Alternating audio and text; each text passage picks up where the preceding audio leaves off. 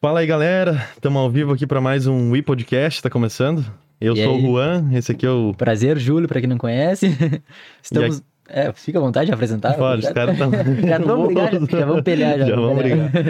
Estamos recebendo aqui o professor Marcelo hoje. Obrigado por ter vindo aí, cara. Valeu, Muito valeu, bom, muito obrigado, bom. eu que agradeço. É, Nós estamos com- começando a ficar bom no- na entrada, né? Estamos pegando jeito Não, não, é. do negócio. Antes era mais trancado, Era assim. mais trancado. Ah, então, assim, vamos dar uns recadinhos iniciais. Ah, primeiro, se inscrevam no nosso canal, né? Até o professor depois também pode se inscrever ali, que já vai estar ajudando nós. Não sei se ele já é. Já tô, Já tá, já. Olha aí, ó. Ah, isso aí, ó. tô acompanhando lá. Não, muito bom. É, porque nós precisamos que o pessoal se inscreva para a nossa mensagem alcançar mais pessoas. Então, por favor, quem tá ouvindo aí, daqui a pouco, ah, se é um amigo nosso que não, não é da veterinária, enfim, mas só para dar um- uma ajuda, se inscreve no canal. É, tem o nosso canal de cortes também, que tá para sair. pra aí, sair. né? Essa semana vai, vai sair um, um cortezinho aí, tá? Os cortes é, são vídeos curtos da nossa conversa aqui, que geralmente é comprida, então, para quem tem mais. é, não, não quer. é, não tem muito tempo para ouvir, então os cortes é. Cinco é- minutinhos, dez é. minutos no máximo. E o legal é que toda semana vai sair um corte. Vai ser semanalmente um cortezinho, ou até dois, às vezes mais, dependendo do, da nossa demanda. É, da demanda. Ah, as nossas redes, socia- redes sociais, então, arroba WIPDC. Ah, TikTok também tem. Ali no, no nosso Instagram tem, tem um linkzinho Que ficou é, legal, que vem, que ficou legal, né? Ficou profissional. tem todas as nossas redes sociais ali e tem nesse QR Code, tá? Ah, tem também, vocês vão escanear ali, já vai aparecer todas as nossas redes sociais. E inclusive tem as instruções para que se vocês quiserem mandar uma mensagem aí é, pra gente ler aqui ao vivo, tá? No chat a gente não vai ler. Ah, e aí, se vocês quiserem mandar uma mensagem aqui pra gente eh, ler ao vivo, tá? Tem todas as instruções ali, vocês vão mandar um pix pra nós, enfim, vai ser. E aí a gente vai ler aqui, eh, seguindo o protocolo normal aí de todos os podcasts, né, Julinho? Padrão, padrão. Até se quiser mandar uma propaganda aí também, né? Alguma coisa. Isso, tá tudo é, não certo. precisa ser só pergunta também, quer divulgar alguma coisa aí, manda pra nós a doaçãozinha aí. É, já vai ajudar É muito. o Wii, nós, é o- a, gente tá diz, a gente diz, é aquele nosso apoio, é nosso Wii. É. E aí, pra nós conseguir aqui disparar o, o, o negócio, tá? Vamos colaborar. Bom, chega de conversa furada. vamos ao que ou, ou vamos importa. continuar a conversa furada. Ou vamos pra- ou agora- não, agora a gente vai pra melhor parte da conversa É. furada. Não me coloquem na Cara, responsabilidade aí, pô, acabou o papo furado. Cara, foi um prazer aqui, é um prazer nós é, conversar contigo, é, entrar em contato e tu rapidamente aí aceitou e tudo mais. E pra nós é um, é um prazer receber os professores aqui. E que E é alguém que a gente se espelha e tudo mais, né? Pra, pra ter uma, uma jornada parecida. Então, se tu quiser contar aí um pouco pra nós, como é que foi, principalmente a parte de tu, é, depois de dentro da profissão, assim, que acredito que o, o decidir o curso, acho que mais ou menos tu já tinha um caminho, acredito, não sei, tu pode comentar também. E o depois de tu se encontrou na profissão aí, qual o caminho que tu, que tu seguiu? né? Pode falar pra nós um pouco. Beleza, não, vamos lá. Não, primeiro eu queria, eu queria agradecer vocês aí pelo convite, né? Porque é muito legal, essa iniciativa é muito legal. Eu tava conversando com vocês antes, conversei com outros colegas, principalmente por esse, esse ano atípico, né? O ano passado atípico que a gente teve. Essa conversa fora da sala de aula, aquela conversa do intervalo. O Júlio aí que já foi aluno, né? Aquela muita aula. conversa Quando o cara tava indo. É, quando ele tava na aula. Eu posso Quando ele dizer, tava na aula, né? quando eu fui na, na aula, foi uma das melhores aulas que eu tive. Ah, Beleza, valeu, valeu. Valeu. É, eu deixava fichinha de frequência no Panambi ali, né, cara? O Júlio ensinava lá. Ei, lá, lá ele tava sempre presente, né? Não, Não mas podia- é assim, é, é aquela, aquela coisa, né, Júlio? Aquela conversa no intervalo, aquela conversa fora, aquela conversa lá no campus, né? Eu, eu tenho ido, a gente continua com atividades uma lá no saudade. campus, dá muita saudade. A gente continua com atividades lá no campus ainda do laboratório, Uhum. lá no laboratório de virologia, e aquele campus sem, sem você, sem circulação de gente, não, não tem graça. Perdeu Sim. a alma, perdeu... Não, não tem graça, aquilo não tem graça, né? Tem alunos de pós-graduação, né, de laboratórios que estão autorizados pelo Comitê Covid UFPEL, mas falta, falta isso. Então essa Sim. iniciativa de vocês foi super legal, é um momento de, de, de ver algo mais, né, de ver diferente. Sim. Rua agora estava lá, né, na, na disciplina, é só É. aquele louco falando Ah, lá tá no louco, é bem agora complicado. vem aqui bater Tu um papo. perde, é tu perde, perde o, o brilho, assim, a essência É, do negócio, é né? diferente. Porque. ah, Ah, Ai, ai, ai, deu um acidente. Ao vivo, só Ao vivo. acontece ao Só vivo. acontece ao vivo. Vai sair um corte bom agora. Ah, ela vai lá. Ah, é muito bom, ah, porque a gente não vai só pra, pra estudar, né? Nós vamos pra ter. Pode ir continuando aí, Júlia, que eu vou lá bem. vai lá, vai lá. Ah, a luz aí. Isso. Isso aí. Vamos lá. Não, daqui a pouco. Não, esse não, isso aqui é o de menos. O de menos. Nós tava com o pneu furado. Ah, não, tá aqui, né? É isso aqui, o que, que é? Não é nada. É, não é nada. Não, mas assim, É. ó, indo objetivamente da pergunta que, que vocês fizeram, a questão. A, a escolha pela veterinária vem por diferentes motivos, né? A minha escolha foi porque eu sou de uma cidade de interior, interior. Eu literalmente nasci no campo, no interior do interior, né? Minha cidade de, de origem chama Restinga Seca, é uma cidade lá perto de Santa Maria, né? Aonde na, aonde na época, na época, assim, todo mundo. Vamos lá, vamos limpar isso aí. Vamos limpar, vamos limpar. Mas sobrou café, né? Sobrou. o restinho. É, essa, aonde todo mundo na época, lá a entrada na faculdade era por vestibular, era a época dos vestibulares, e era regionalizado, né? Então, por exemplo, todo mundo da região era vestibular lá na Federal de Santa Maria. Da região aqui era vestibular na UFPEL, na URGS, é- era essa questão. Então eu era, nasci numa cidade pequena, sempre tive contato no meio rural, meu pai era produtor Sim. rural. Então a escolha da veterinária eu acredito que tenha vindo por isso. né? Veio já da descendência, Dali, gosto, da dali, onde de estar no estava. campo, de Sim, estar no da campo, vivência. de estar lidando, da vivência, essa questão, né? E depois da entrada da veterinária, chegando aí na área da virologia, né? Eu acho que foi mais ou menos por aí a tua pergunta, virologia, isso. que é a área que a gente trabalha. Cara, surgiu, surgiu meio que eh, sem querer, assim, porque eu acho que como a maioria dos alunos da veterinária, o que, que eu queria? Eu queria eh, terminar a faculdade e voltar para o campo, fazer Sim. cirurgia, fazer clínica, a veterinária para mim era isso, que é uma visão, acho que a maioria das Sim, pessoas foi pra tem cidade pra aprender pra trazer de da volta. veterinária. A visão das pessoas do Uhum. médico veterinário é esse. Né? Isso. É clínica, é cirurgia, é aquele cara que faz tudo, que tu leva, né? Desde o teu cavalo, o teu papagaio, Aham. e resolve o problema. E lá no meio, cara, eu estava no segundo semestre da faculdade e um professor de anatomia, professor João César, né? Ele vai ver isso aqui um dia, eu vou dizer, estou ocupado. professor João César, professor de anatomia, disse assim para mim, cara, tem uma, tem uma bolsa de estudos lá no setor de virologia, tá? Tu não tá afim? Cara, eu precisava de grana, assim. Sim. Eu, na época, eu morava de favor com uma tia minha lá em Santa Maria, né? De favor, literalmente de favor, numa casa que estavam construindo. E eu precisava da, da grana da bolsa. Na época, a bolsa Claro. de iniciação científica era uma grana, pô, uma grana legal. Sim. E aí eu fui, cara. Entrei na virologia lá. Mano, Isso, que, eu, desculpa te interromper, Fala, que, fala, que semestre fala, que tu... Mais ou menos. Mais ou segundo menos. semestre. Segundo semestre. Segundo semestre de faculdade. E, e era em Santa Maria, né? Santa Maria, Maria. Federal de Santa Maria. E aí, na época, assim, cara, eu, eu cheguei lá no laboratório, cheguei no laboratório, cara, eu não queria aquilo. O que, Não. eu quero com virologia? Entrou- O que, que é isso aí? O ambiente cara? de laboratório é bem diferente do que É, estava né? acostumado E aí- também. E tu acha que o ambiente de laboratório tu vai ficar só ali, né? Sim. Então, na época, eu entrei lá, cara, e literalmente eu ficava só lavando vidrinho. Lavando vidrinho, Sim. lavando vidrinho ali. Aquela vida de estagiário. Não era, não, não era monitoria. Não era monitoria, era Bolsa de Iniciação, Bolsa de científica, Iniciação Científica. né? Projeto PIBIC, que tem aí Sim. até hoje, Aham. bolsas da FAPERGS, né? A gente tem vários alunos.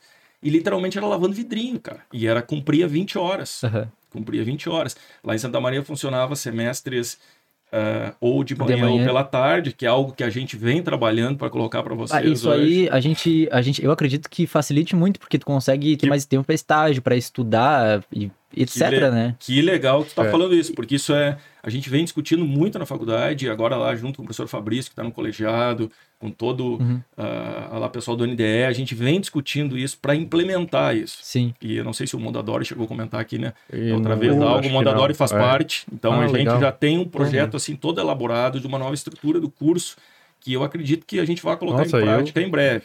E uma das coisas desse semestre alternado, né? Sim. Então lá na época era assim, então a gente ficava um período em aula e um outro período era dedicado ao laboratório. Nós Claro. tínhamos que cumprir 20 horas semanais lá.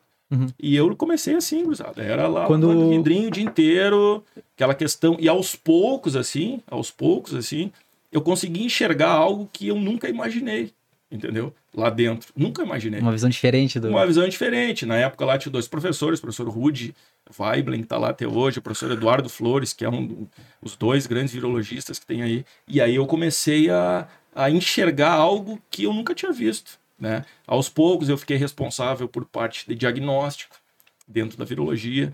Aos poucos eu fui vendo pesquisa.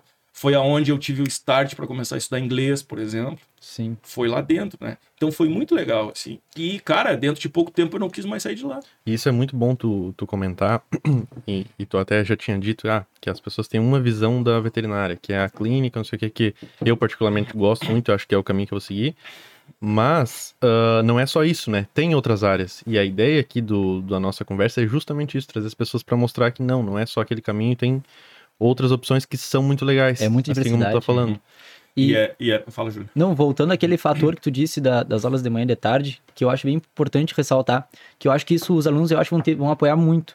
Que quando eu fui em Santa Maria, no, no em corte, eu conheci muita uhum. gente de lá e o pessoal realmente me comentava que isso facilitava muito, porque tinha gente que trabalhava meio turno, fazia, tipo, outras atividades e trazer, de repente, isso para o FEPEL aqui ia ser bem vantajoso. É, porque é... muita gente deixa de fazer, fazer veterinária pelo fato de ser integral, né? De ser de manhã e de tarde, de não ter tempo. E, e, tem, por exemplo, tem vários entraves para a gente colocar isso em prática. Tem, é difícil, não é algo fácil, entendeu? Tem várias coisas, a gente tem que mexer várias coisas, mas a gente vem trabalhando com isso, já, já com o pessoal do colegiado, com o pessoal do Sim. MDE, onde tem vários colegas que, que fazem parte, e é possível, é possível fazer. E uma das principais coisas, assim, que, que me motivou também a auxiliar e tocar esse projeto para frente, é, é, a questão de ter o apoio dos alunos. Então, isso aí acho que o Júlio está falando, cara. Eu acredito que a grande maioria apoia Sim, isso. A grande então, maioria apoia. E vocês são o sentido eu da faculdade também. funcionar, entendeu? vocês são o sentido da faculdade funcionar. Então, se tem o apoio de vocês, cara, para mim é o, o grande. É. E eu acho que vai. Eu acho que, eu acho que vai. Acho que essa questão Pô, legal saber frente. que está em andamento. Eu não sabia tá. que podia acontecer isso na UFPEL até. Pode. Eu nem sabia que estava em. É, pode, Júlio, porque tem agora a, até o, o Mondadori, é um dos caras assim que faz parte de toda, de toda essa questão é da medicina veterinária, Sim, enfim, é né? Muito legal. Abraço aí, Mondadori. Abraço aí ti. Tá e, cara, foi... e ele. Fala, fala aí. Não, que. E para quem estiver ouvindo agora, o Mondadori não conhece, enfim, vai ouvir o, o episódio do podcast dele que foi sensacional também. Cara, é muito. O cara sabe muito. É muito é bom. Ele é cabeça. e, ele, e ele nos ajudou muito lá nessa questão das novas eh, diretrizes nacionais do curso de medicina veterinária. Então, vai. A, a, ou, ou uhum. seja, vai ter que acontecer essas modificações. E a gente está tentando, Sim. de repente, colocar isso com esses semestres alternados. Né? Claro, isso tem vários processos ainda de passar, mas claro. colocando aqui para vocês, já que isso aí é uma Sim. ideia que vai Nossa. ser legal na veterinária. Legal mesmo. Tá? Nossa.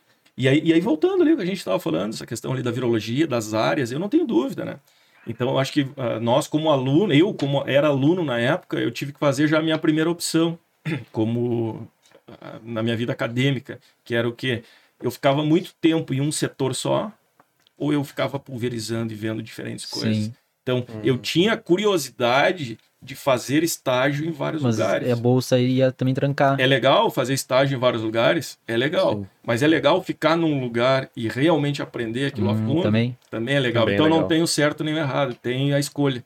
Certo. E eu acabei ficando, contando aqui, era, era, mas... era pela, pela bolsa, que era importante na época. E aí acabei e acabei ficando muito tempo lá, cara. E fiquei até o final do curso. Aí depois lá eu acabei fazendo estágio na área de virologia. Uhum. Né? Acabei viajando, fazendo estágio na área de virologia e ali começou tudo. Sim. Ali começou tudo. Se quiser falar o que que ficou... exatamente o que que fez tu, tu tocou numa uma questão importante que é duas opções, né, dois caminhos. O que que é que fez tu continuar nesse caminho? Como é que tu sentiu, cara, virologia é que eu quero? Cara, e aí assim, ó, aí tem uma coisa que é muito importante também, que é o aonde tu tá no setor onde tu está, né, onde tu tá trabalhando, tá? Então lá, por exemplo, era um lugar que eu, eu comecei a enxergar algo diferente né? Comecei a enxergar algo diferente. Comecei a enxergar que laboratório, por exemplo, ele não era só laboratório. Uhum. Laboratório tem uma ligação com o campo, cara. Direto. Direto. Então a gente trabalhava com muitos experimentos a campo. Isso é uma coisa que começou a me chamar a atenção. Ali comecei a despertar para docência, sabe? Comecei a despertar para docência. A minha mãe era uhum. professora, né, antes. E Sim. eu comecei a gostar muito disso. Então eu comecei a apresentar seminários, é, eu comecei a participar de várias reuniões no laboratório. E claro que tem um espelho, né?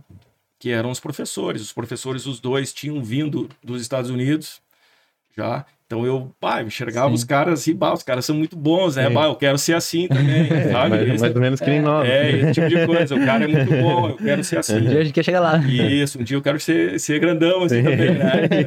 É e, isso aí, e aí, cara, eu pá, achei aquilo legal, pedi para um professor na época, cara, eu quero fazer estágio na área. Eu quero fazer estágio na área. Aí na época eu fui para o Instituto Biológico em São Paulo, fiquei um tempo lá, e uma parte no, no, no- no Centro de Pesquisas Desiderio Finamor, que é da, da FEPAGRO, se não me engano, da Secretaria de Estado, lá em Eldorado do Sul. Então vi muitas coisas diferentes. E o mais legal de tudo isso também, não sei se o mais legal, mas uma parte importante, é o contato com pessoas. Só para vocês terem uma ideia, hoje à tarde eu estava falando com uma pesquisadora do Instituto Biológico, eu conheci no meu estágio, dá para falar quanto tempo faz aqui? Pode, pode falar. Pode falar. Exatamente esse ano eu estou fechando 20 anos de, de formato. 20 anos de formato. Então, há 20 anos atrás, mais de 20 anos atrás, eu tive um estágio lá e bati um papo com ela. E ela assim, gaúcho, quanto tempo! Cara, então esse contato é Sim, muito se, legal. e se lembra, isso é Esse legal. contato é muito legal. Então, basicamente, o que motivou foi isso. Então, ali eu já botei, cara, eu, eu quero seguir nisso aqui, eu quero fazer o estágio na área e eu quero vida acadêmica. Eu quero fazer mestrado na área, eu quero fazer doutorado na área e quero sair para o exterior. Ali eu já botei na cabeça assim, Quero- "Pá, eu quero sair para ter uma experiência. Cara, é assim, Diferente. vamos aumentando, entendeu? Vamos Sim. aumentando e vou ver até onde vai. Teve, teve um, um. Tu almejou algo grande pra tu. Exatamente. E- Botei né? o objetivo lá em Grande. cima e, pô, vou tentar E ir atrás. coisa- né? E não é fácil, cara, não é fácil, mas, eh, mas dá, é Hum. possível, é possível a gente fazer. Então foi, foi legal, mas mais Sim. ou menos foi isso, sabe? No Sim. meio do caminho a coisa foi desenvolvendo. Eu vi várias atividades relacionadas à virologia, por exemplo, que eu não tinha ideia. E eu acho que hoje a gente consegue entender o porquê que virologia é Sim. importante, né? Muito. Acho que hoje Tá é louco. importante, né, cara? Então, às vezes o pessoal me perguntava, tá, mas virologia, tu vai fazer o quê? Tá aí agora. só se fala em vírus, né? Hoje, né, cara? Então foi mais ou menos assim. Mais ou menos assim. E uma coisa questão. legal que tu falou sobre interação social, que agora nesse momento que a gente tá vivendo, a gente não tem esse quase esse contato, diminuiu muito, porque antes tinham muitos eventos presenciais, tinha os eventos presenciais, tinha toda essa conexão. Tu ia ver uma palestra num lugar, num congresso, do- aquele intervalinho do café, tu conhecia gente, e às vezes é nesses momentos que tu fala com alguém num lugar diferente, de uma visão diferente, que te mostra uma coisa que é possível, que Uhum. tu nem imagina ou conhece. É, o que a gente tava falando antes, aquela conversinha Hum. no intervalo. É, É, antes de iniciar. Então surgiu, surgiu mais ou menos assim. Eu comecei a enxergar algo, ah, né? De, quer trabalhar com pesquisa, enxergar que laboratório não é algo isolado. A gente acha que laboratório é algo isolado. Não é. Ali dentro faz pesquisa, faz diagnóstico, ah, resolve muitos problemas, ajuda muita gente. Então faz parte. Ele é um pedacinho de todo de, de todo o processo, assim como são as diferentes Sim. áreas, né?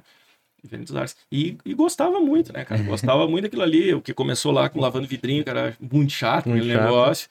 Ficou legal e foi tomando uma proporção maior, né? Então, com os professores lá, eles acabaram com o tempo. Isso também é importante saber dosar isso, né? Saber o aluno que está pronto, saber que não está pronto e delegar funções, né? passar responsabilidades, né? Então lá a gente tinha muitas responsabilidades para fazer e a coisa foi foi indo. E a partir dali surgiu, surgiu o mestrado, fiquei na área depois. Depois iniciei num período de doutorado e já surgiu uma chance de ir para o exterior. A gente pode conversar Sim, sim. sequência. Não, vamos. Que aí foi, bah, aí foi um divisor de Aham. águas assim na minha vida, né? Sim. Aquilo que tu disse do águas, vidrinho, ah, é muito chato e acabou ficando na área. Isso mostra pra muita gente que entra no estágio e a primeira visão, às vezes tu não vê o todo. Tu só vê aquela função que te deram pra Só fazer. Tu tem que esperar um tempo, conhecer, começar a ver o todo. Quando vê aquela área, pode ser muito fenomenal. como- Gostar muito, É. como foi no teu caso. E- Conhecendo na marra. E, outra- e outra coisa, a paciência, né? Que eu acho Isso. que hoje é muito difícil, assim, a paciência de saber que, ah, eu já vi, eu já sei. Não, cara, tu não sabe. Tu não sabe. Tu só vai saber É um pouco- algo assim quando surgir o problema e tu estiver pronto para resolver. Aí tu, aí tu Sim. sabe. Aí tu Tá sabe. É um pronto. pouco, Ah, é um eu pouco- olhei o negócio, pá, eu já sei. Não, não sabe.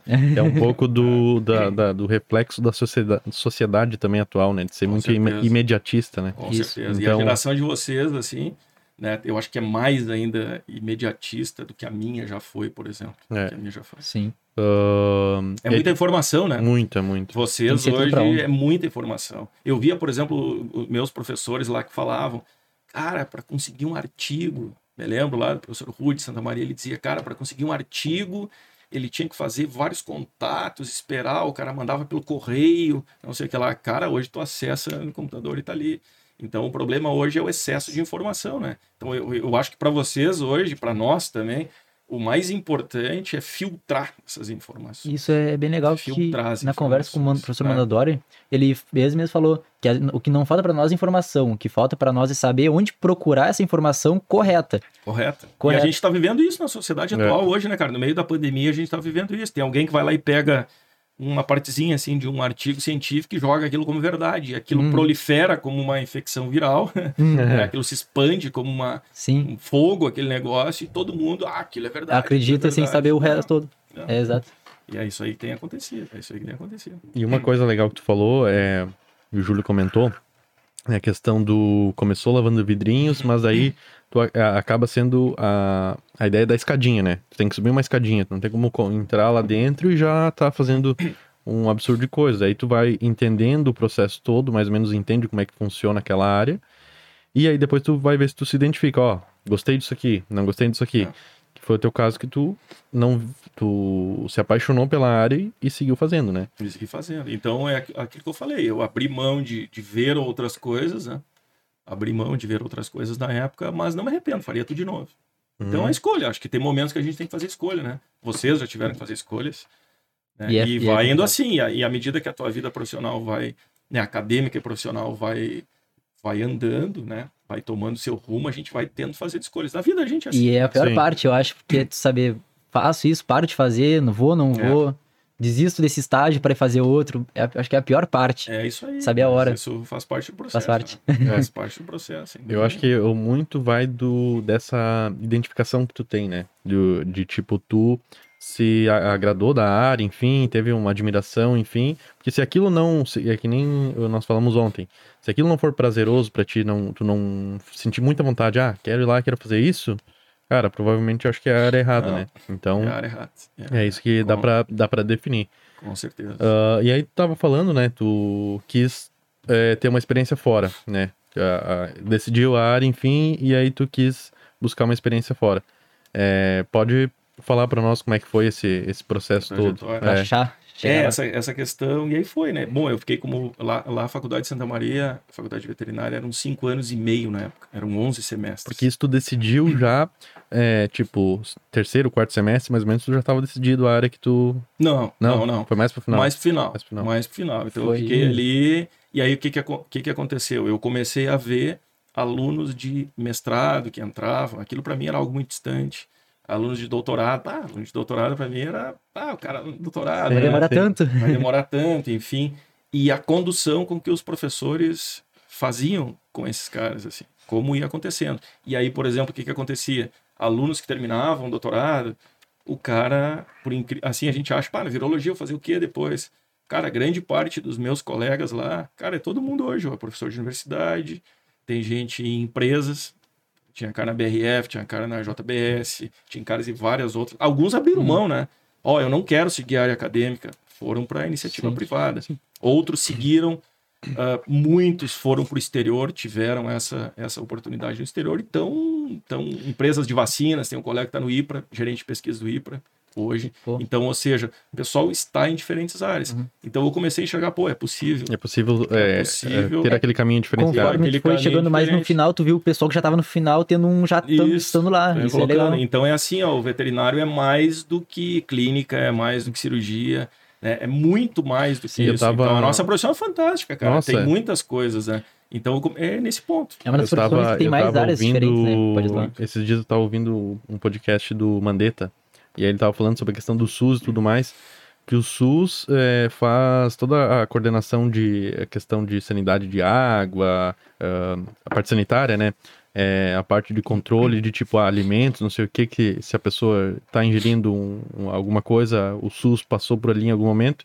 E imagina é, a parte de veterinários também que passou em todos esses processos, né? Para chegar água aqui para nós tomar, para chegar o café, o café não, mas para chegar a, produ a produto de origem animal, enfim, vários é, processos em que o veterinário tá, tá incluso e nós não, não enxergamos isso, né? Então é fantástico. Eu acho que a maioria eu da acho que- população não enxerga. E só que Não e aí que, tá é. um, e aí que tá um ponto. E eu acredito muito que é nossa, a obrigação nossa mostrar isso, né? Levar isso pra Nossa. população, mostrar, ó, aqui tem um veterinário fazendo isso, isso, aquilo. Com e o cara é certeza. bom pra nós conseguir ter a tão sonhada valorização da nossa Um profissão. exemplo com bem, certeza. bem legal que eu achei no podcast passado, que foi dado, é que aquele barquinho, quantos navios que tem no oceano nesse momento, né? Tem um site lá que mostra. E o Mandadori falou. E aí, imagina aquele barquinho lá no meio do oceano, as pessoas, a tripulação tá comendo alguma coisa lá. E provavelmente esse alimento um dia passou por um veterinário. E é uma coisa real, que um É, dia foi, passou uma certeza. inspeção. Com É uma coisa demais. Com certeza. E as pessoas não enxergam isso, né? Então, isso que eu falei pra vocês, pelo menos era a minha visão, né? E eu vejo muito isso hoje. Tá, mas o que que tu faz lá? Sabe? O que que tu faz lá? Sim. Ah, tu faz cirurgia? Não. Tá, mas faz o quê, então? Sabe? Então, é cirurgia ou é clínica, que são áreas fantásticas, Sim, né? sim, não, Sim. tá louco. importantes, mas tem mais do Tem que mais isso, coisa. né? E aí, E quando na, não é- na minha visão, a virologia foi uma. A virologia surgiu, né? E hoje em dia, cara, talvez a gente vá seguindo na conversa aqui, vocês não têm ideia de quantos veterinários estão envolvidos em pesquisa em diagnósticos aqui no estado e no Brasil. Quantos virologistas? As pessoas acham que virologistas são médicos, né? Sim, Não, tem muitos virologistas. Não, nós vamos, vamos Muito, entrar a gente nesse. vai chegar lá. Vamos chegar. Muito, muito, né? Então, É fantástico. falta, é falta fantástico. muita coisa. E nós somos responsáveis por isso. Eu sou, vocês E a são. maioria dessas pesquisas é por empresas privadas ou pelo próprio ah, governamentais, como uni- ah, de, universidades? de, por exemplo, que essa com Essa- agora nesse Isso, período. nesse cara, período. ambas, Ambos. ambos, ambos, ambos, né? né?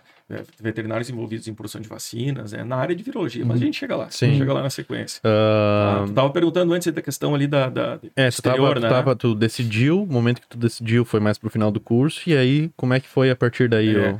Ali foi assim, cara. Na época, eu, eu quando fui pro estágio, fiz o estágio na área de virologia, conheci muita gente. Na época, eu tive talvez um pouco de sorte no, no local onde eu estava, durante o período de, de- que eu era aluno de iniciação científica. Eu fui a muitos congressos, né? Congressos da, de virologia, e lá eu conheci muita gente, muita gente. Que o legal dos congressos é, É. isso, né?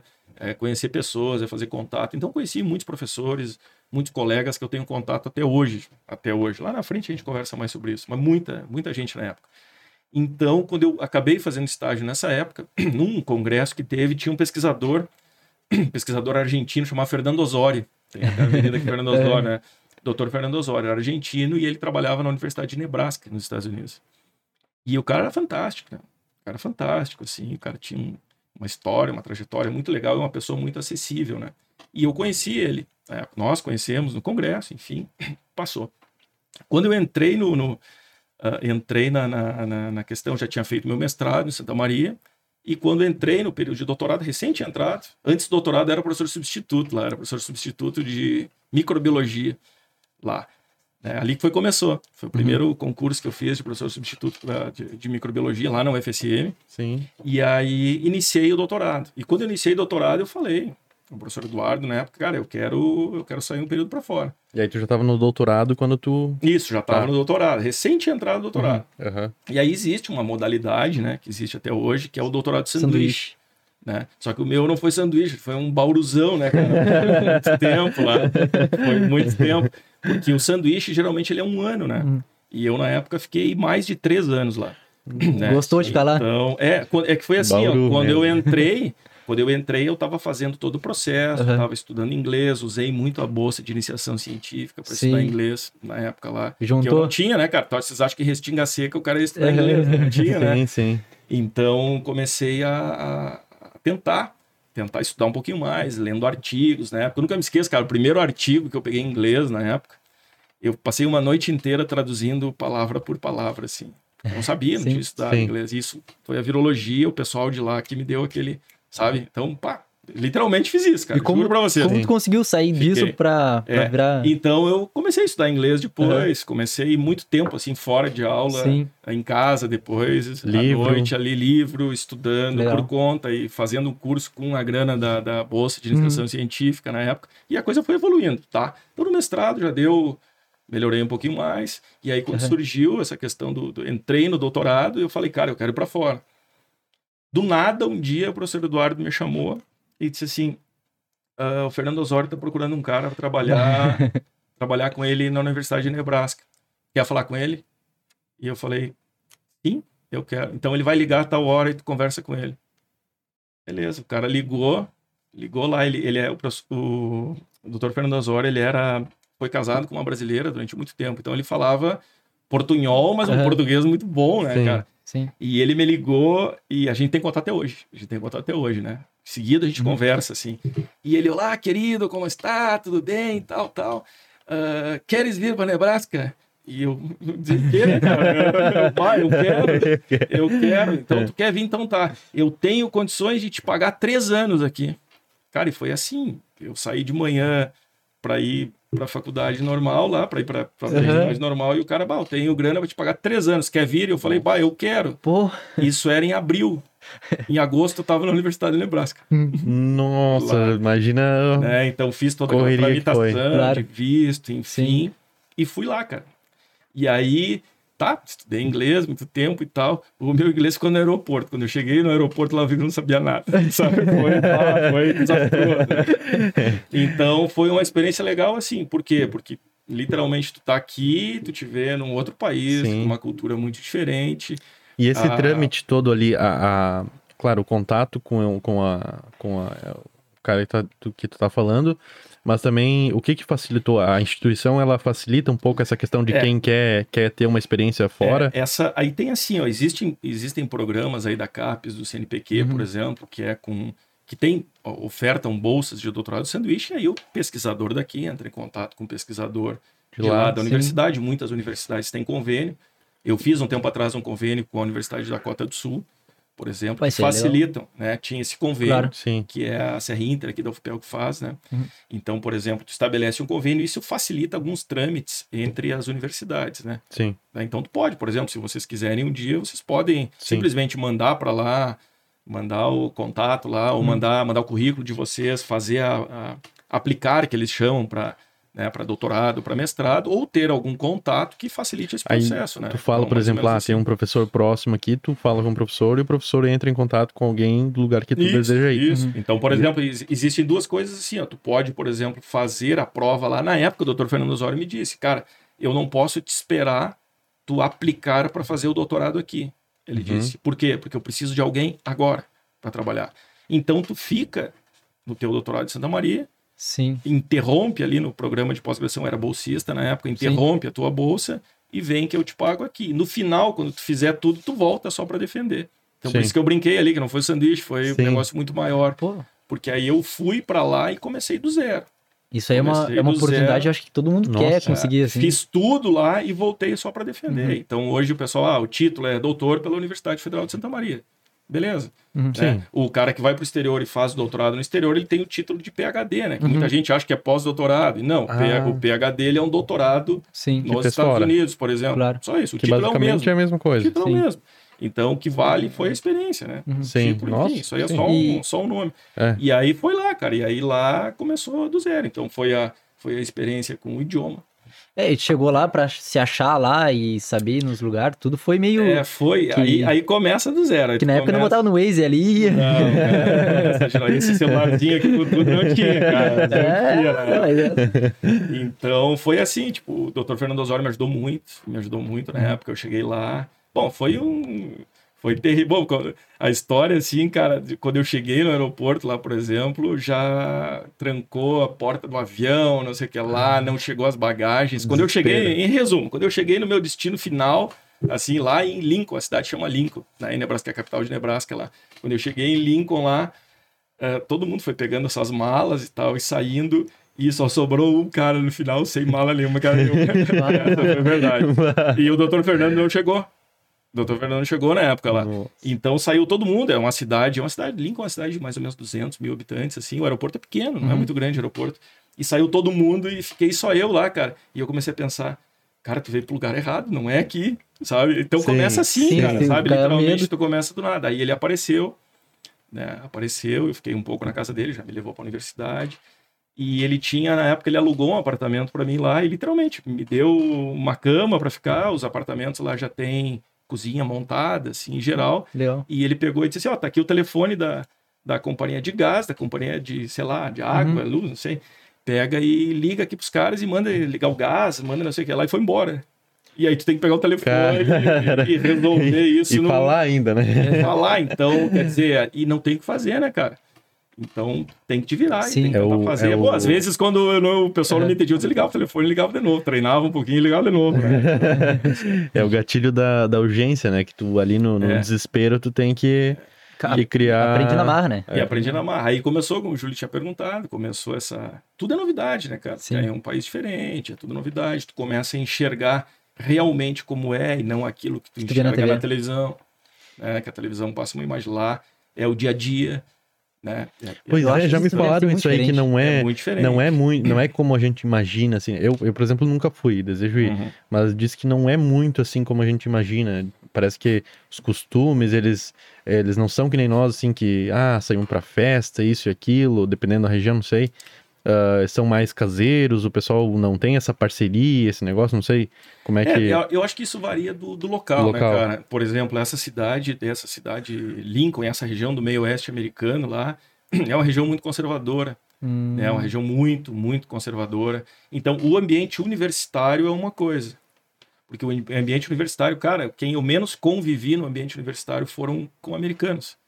Tinha gente de todo, Todo lugar do mundo. Pô. Isso é uma experiência incrível. Nossa. Se aqui vocês vêm hoje e tem um cara do Rio, um cara de Bagé, um cara de Restinga. Seca, isso já é legal, né? Sim, aham. Imagina lá, cara, eu conheci gente da Rússia, do Sri Lanka, da Índia, da França, da Alemanha, da Itália, né? Muito chinês tinha na época lá. Então, quer dizer, é, tu troca muita Sim. ideia, tu troca muita experiência. Quando vê, tu tá numa festa com os indianos. Eu ia em festa dos indianos. Sim, lá, olha que legal. Que legal. Né? Então, isso, é- isso é um negócio fantástico, assim. E, E a, e a questão assim, aí fora da universidade, não, tranquilo. E aí fora da universidade, aí sim, é, é uma cidade, pessoal, muito conservador. Tu ir para Lincoln, Nebraska é uma coisa, tu ir para Nova York, tu ir para Chicago é outra história, Sim, tá? sim. Então não dá para comparar, tô É, comentando aqui com vocês é. da minha experiência. Então meu- fora dali, cara, tu tem sotaque, conversando inglês, ele já tem um certo... conhecido meu Sim, disse já, que ele, foi atrás. pra Isso, isso. Oklahoma. E aí, Oklahoma, é, e aí conheci. diz que lá também, lá ele, ele, pra ele, às vezes, ele gostava muito, gostava muito de sair, né? Mas, ah, aí diz que lá não tinha muita festa. Aí diz que às vezes ele, pra não, pra não ficar muito louco, assim, ele pegava e ia na- nas lojas, ficava olhando as vitrines, assim, que era o, era o rolê que tinha. Não, a festa tinha, cara. E... A festa tinha. E aí Só ele que disse que- fechava uma da manhã. É, pois é, aí diz que é era muito cedo, é. E aí ele disse que, cara, teve que vir embora porque ele não gostou da, da- É. de ficar lá. Mas lá era assim, primeiro a gente vai. ah, Era muita coisa de trabalhar, né? Por Uhum. exemplo, como eu tava lá com uma. Eles me pagavam, Sim. Né? E, por exemplo, na universidade, lá para eu fazer disciplinas como aluno, que eu acabei fazendo disciplinas normais como Uhum. aluno. pá. Mas, enfim, né? Era tudo pago. O orientador paga. Lá é um, é um processo um pouquinho diferente. Aqui, por exemplo, eu tenho. Uma, eu tenho uma bolsa do programa de pós-graduação para mestrado ou doutorado, para vocês, Uhum. por exemplo. Lá sai do dinheiro do projeto do orientador. Ah, O sistema é diferente. Uhum. Então o orientador está te pagando, sabe? Uhum. A É cobrança é muito então a maior. cobrança é muito maior. Claro. Aqui a bolsa não é do orientador, é do programa, Sim. entendeu? sim. Então a cobrança é muito maior. E eu já tinha um tempo mais curto, Uhum. né? Porque eu fiquei seis meses aqui e fui para lá. Então o doutorado, ao invés de quatro anos, eram três anos.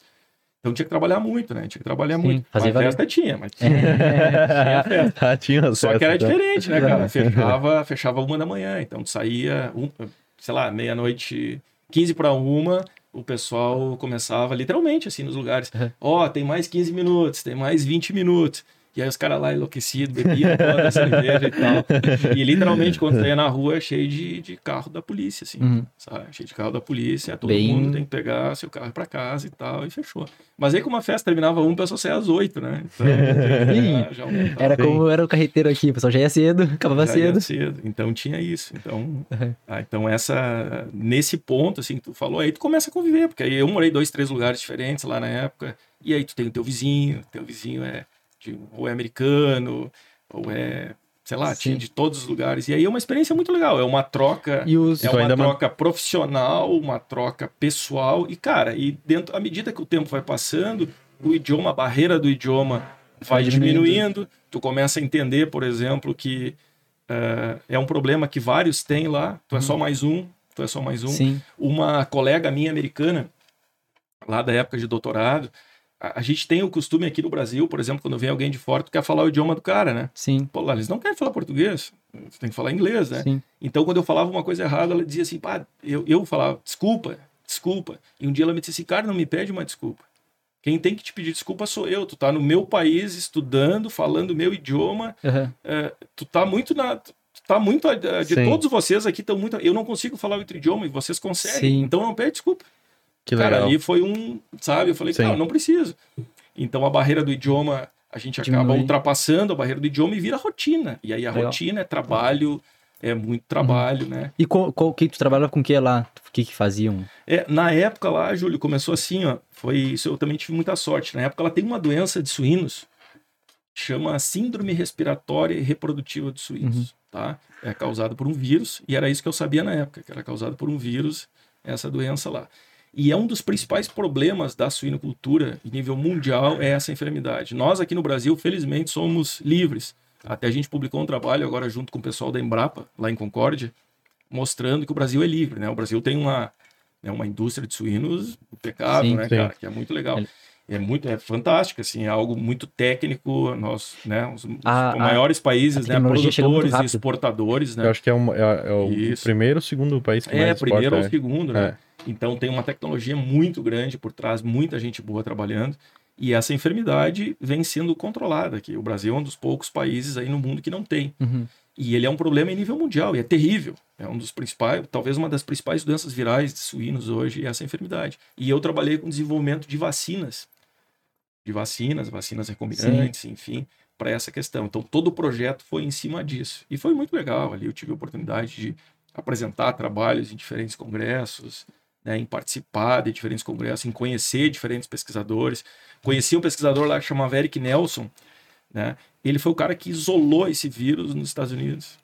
Né? Depois, quando eu acabei indo para a Dakota do Sul, ele trabalhava lá, vivi com ele direto lá Na praga. né? Então é assim, aos poucos tu começa a ver lá as Aham. pessoas que tu via nos livros, que tu via nos artigos. Nossa, e olha que tal. Ah, que legal. Tu tá no meio dos caras, Sim, entendeu? quando tu tava no Brasil, tu lia um artigo em inglês, agora tu tá E tu- conhecendo o Lá cara. tu mantém tá conhecendo contato. o cara que fez, né? Tu mantém contato com tanto esse pessoal que tava lá junto contigo e essas pessoas que tu teve contato, tu ainda mantém um certo contato? Cara, com alguns sim. Com alguns sim. É, com o Dr. Fernando Osório, por exemplo, ele tá aposentando lá na Universidade de Nebraska agora.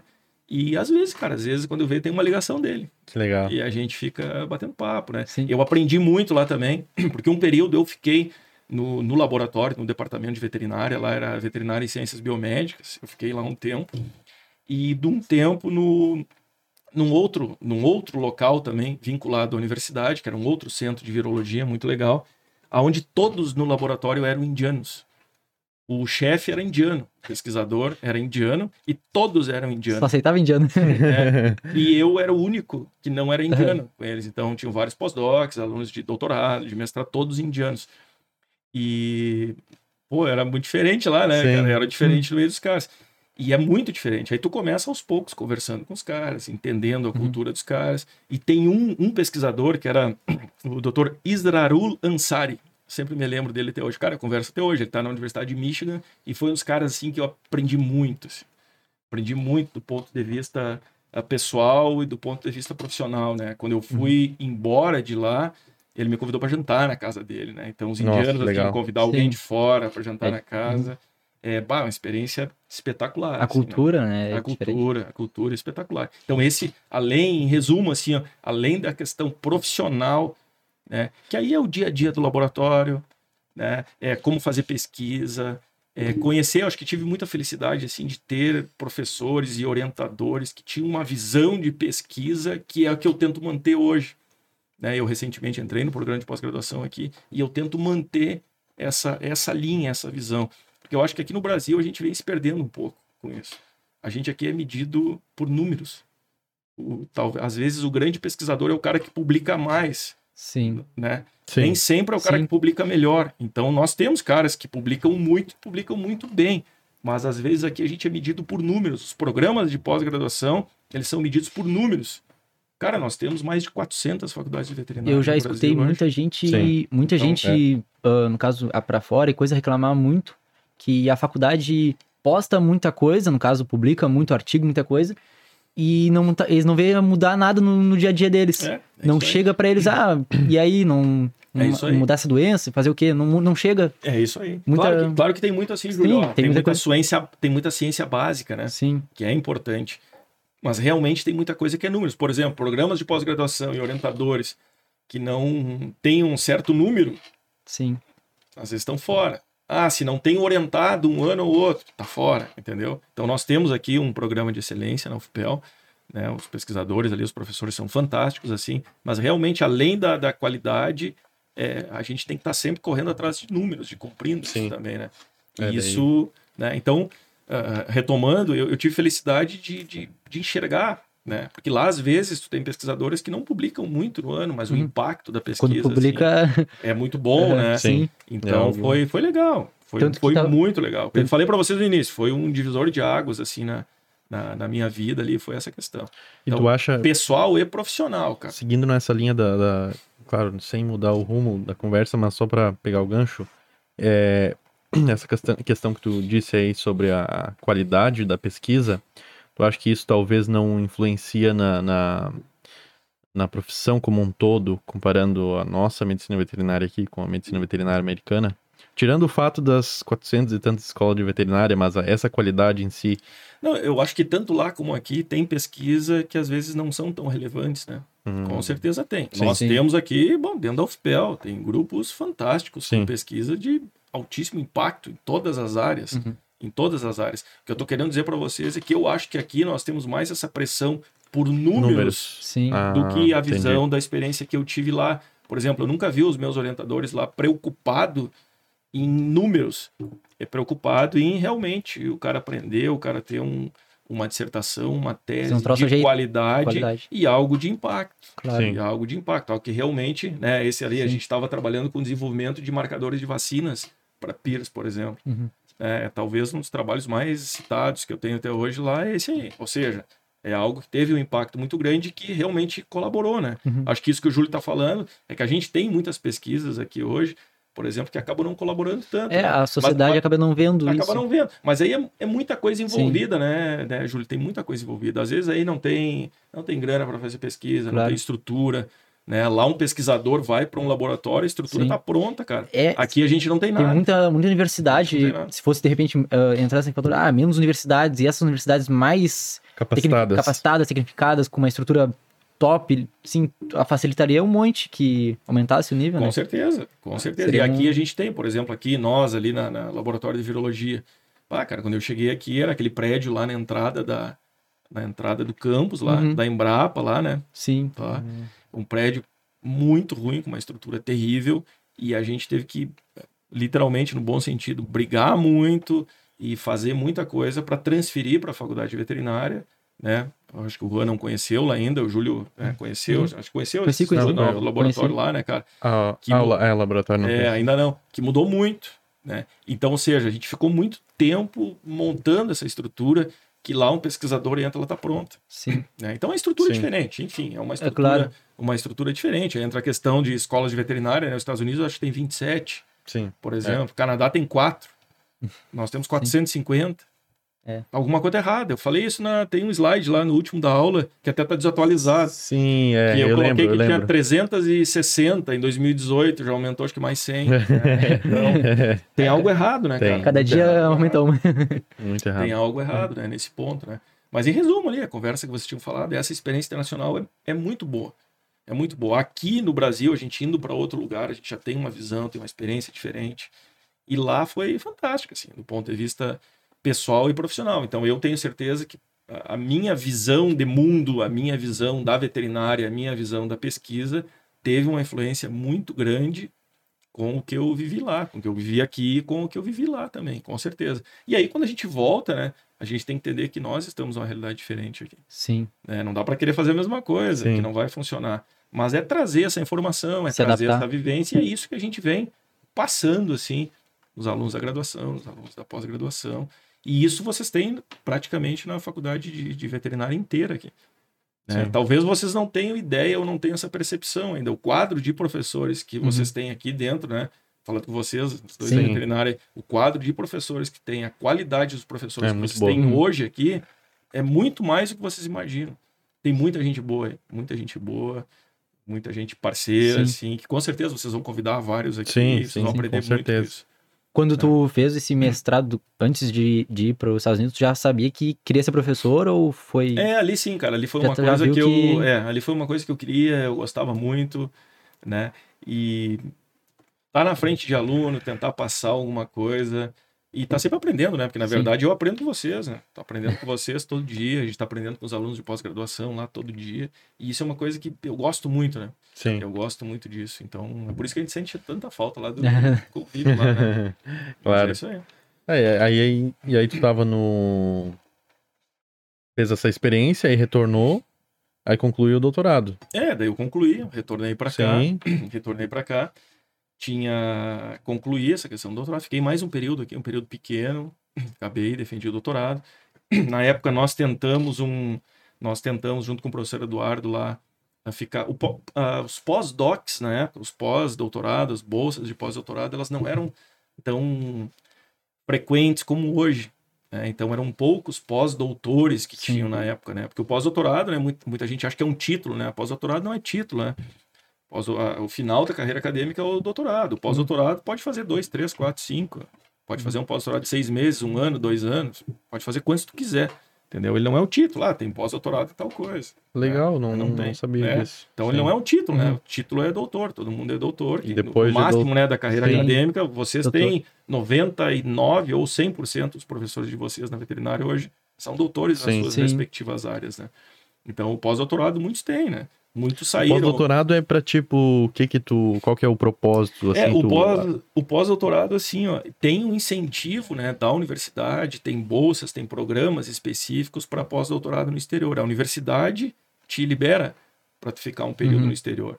Então nós tivemos aqui, acho que ali na veterinária, o Bernardo, ficou um tempo Uhum. fora agora, a Bruna, a professora Bruna, né, o professor Nogueira, ficou um tempo fora, Sim. eu acabei saindo também, o professor, eh, quem mais que foi? Ó, o professor da clínica lá, trabalha com o Márcio, esqueci agora o, o, o Duda lá, que a gente Hum, chama, o é. Eduardo, saiu também. Então, existe esse incentivo. Pra tu continuar na tua, na tua É- área que tu. É, é mais ou menos assim, Rô. É como, olha, eu quero sair um tempo e, e participar de uma pesquisa lá. A gente tem que trazer todas essas informações eh, depois, relatórios, Sim. cumprir Sim. toda essa questão.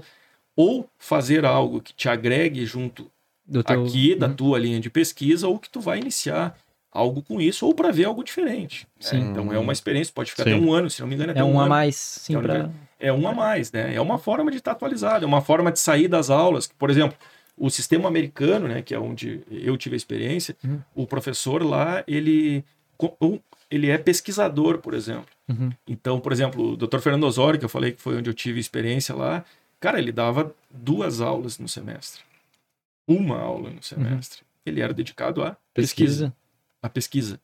E aqui não, aqui a gente tem que fazer tudo. Sim. Uhum. Tem que administrar, tem que montar o laboratório, tem que comprar as coisas, Aham, tem, que tudo. fazer pesquisa, tem que dar aula, e a gente dá bastante Sim. aula em graduação e pós-graduação. Então lá tu é pesquisador só. Aqui o sistema é diferente, né? O sistema como um todo é diferente. Cara, isso aí acaba tomando um baita tempo e, e, ah, afetando na no processo todo. E, e- e como eu falei ontem pro professor Marcello, nós estávamos falando que nós acabamos saindo perdendo, né? Porque os professores, tipo, ah, não dá- na nossa visão, né? Ah, só, só dá aula, vai embora e tá tudo certo. Não. Tem 400 coisas a mais que acaba Tem, tomando muito tem. tempo e- e Tem.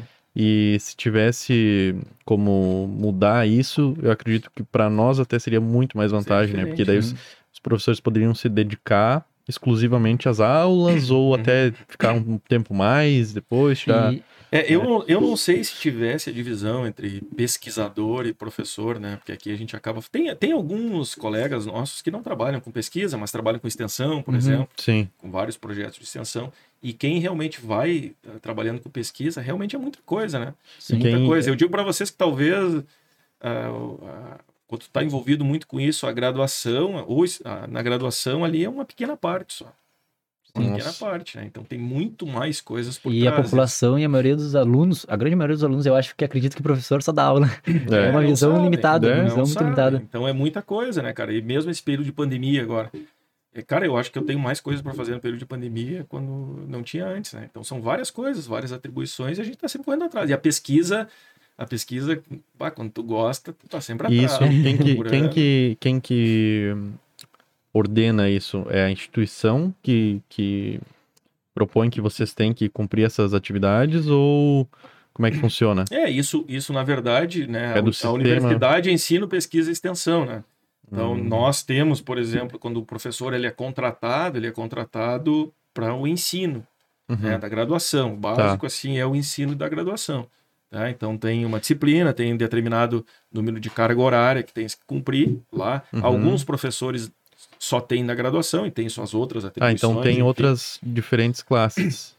tipo, o professor. eh, nem todos os professores fazem pesquisa, tem Não, alguns nem que só. todos, né? Mas as Ah. atribuições é ensino, pesquisa e extensão. Sim, Né? Só que não tem como fazer as, as três coisas no máximo. Então, sim. muitos fazem muito mais pesquisa, outros se dedicam mais ao ensino e alguns fazem muito mais extensão, por exemplo. O ensino é uma atribuição de todos, todos os Sim. professores têm aquela questão do ensino. Sim. Mas Quando tu- muitos não participam de programas de pós-graduação, que aí Hum. tem uma série de critérios e uma série de regras para que a gente consiga ingressar no programa de Isso pós-graduação. era, isso era uma dúvida que eu tenho. É a questão de, tá, prestei o concurso, enfim, entrei como professor, que até acho que nós vamos comentar um pouco sobre isso.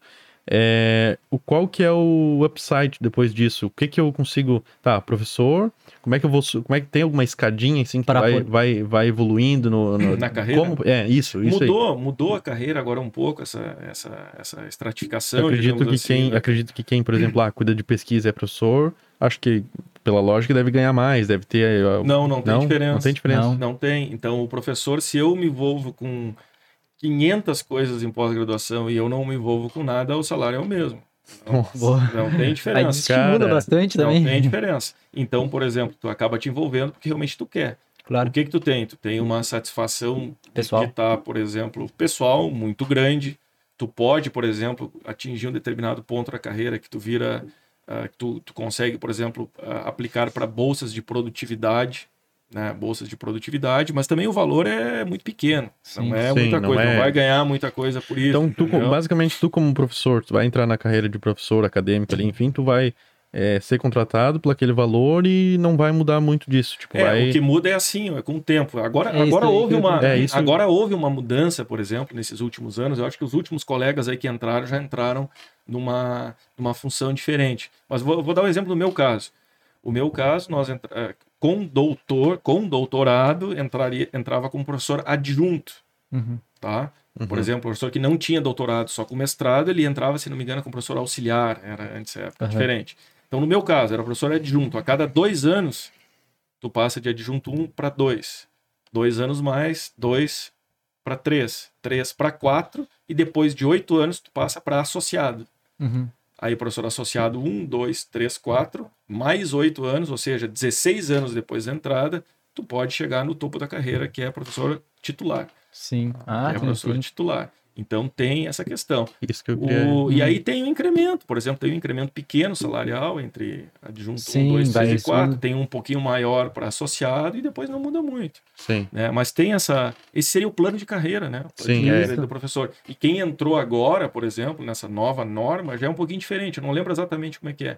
Mas já não é como adjunto, acho que é com auxiliar, e aí tem uma, Uhum. uma, uma escadinha diferente. Escadinha Qual que é a diferença entre o, o ser professor titular e chefe de departamento, aquela função ali? Como é, É, que... na verdade, o professor titular, quando vocês enxergam lá, ah, professor titular, né? Sim. Por exemplo, agora ah, o professor Gilberto lá, o professor Gilberto está preparando toda a apresentação dele da defesa do memorial para professor titular, ou seja, ele está atingindo o topo da carreira. O que, que significa professor titular?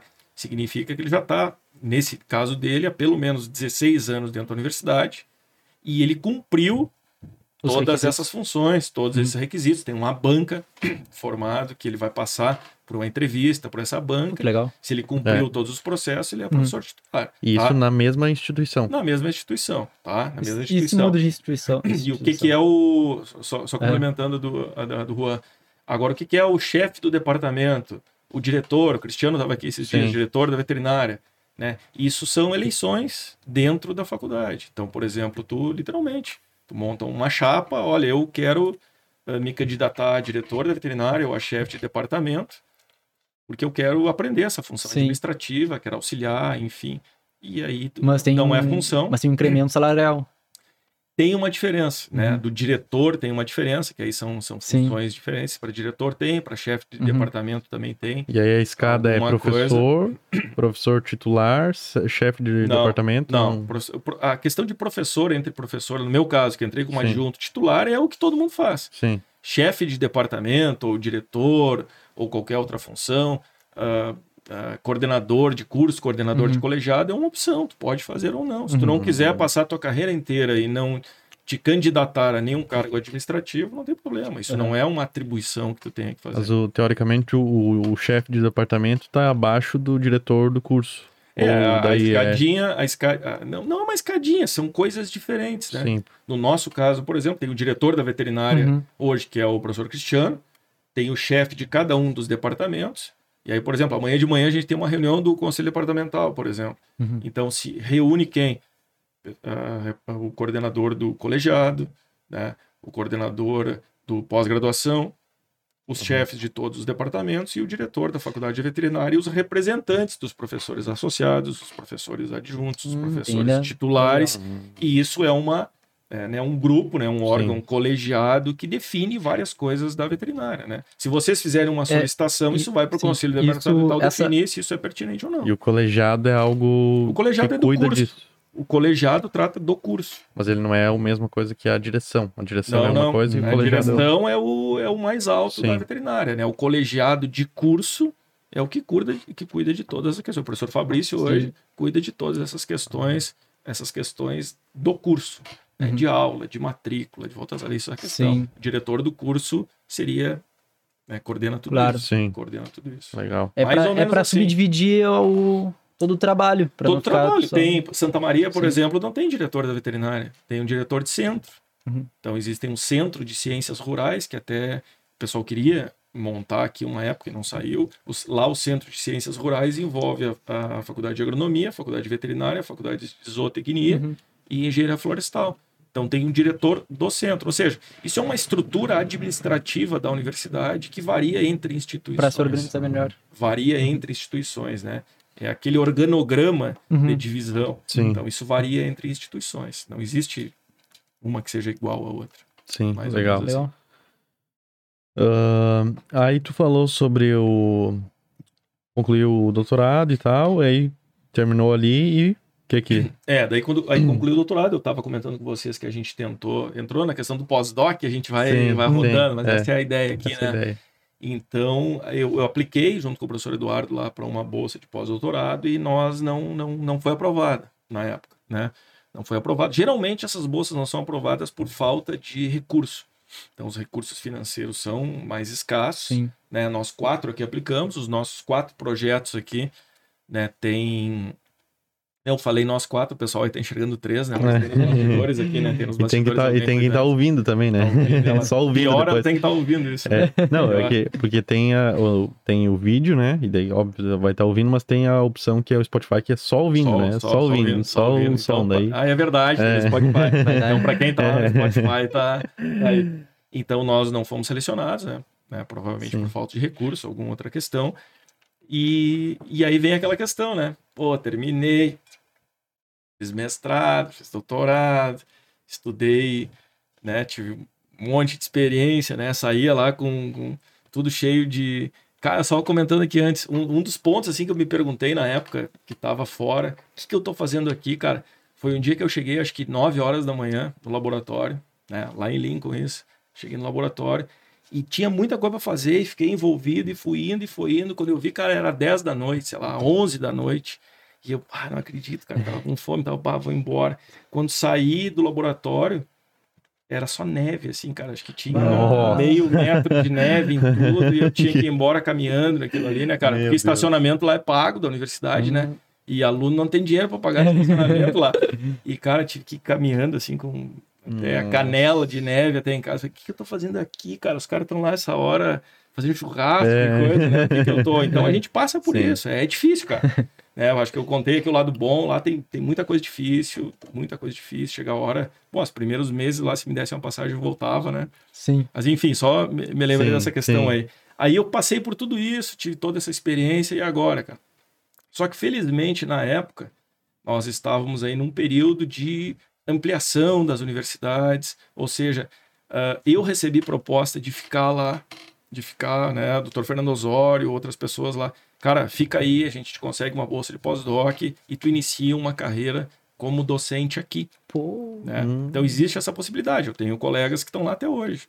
Uhum. Tá? Como docentes Nossa. em universidades lá. Tu aplica, faz como se fosse concursos, assim. Uhum. Né? Vai lá, aplica, claro que tem que ter toda.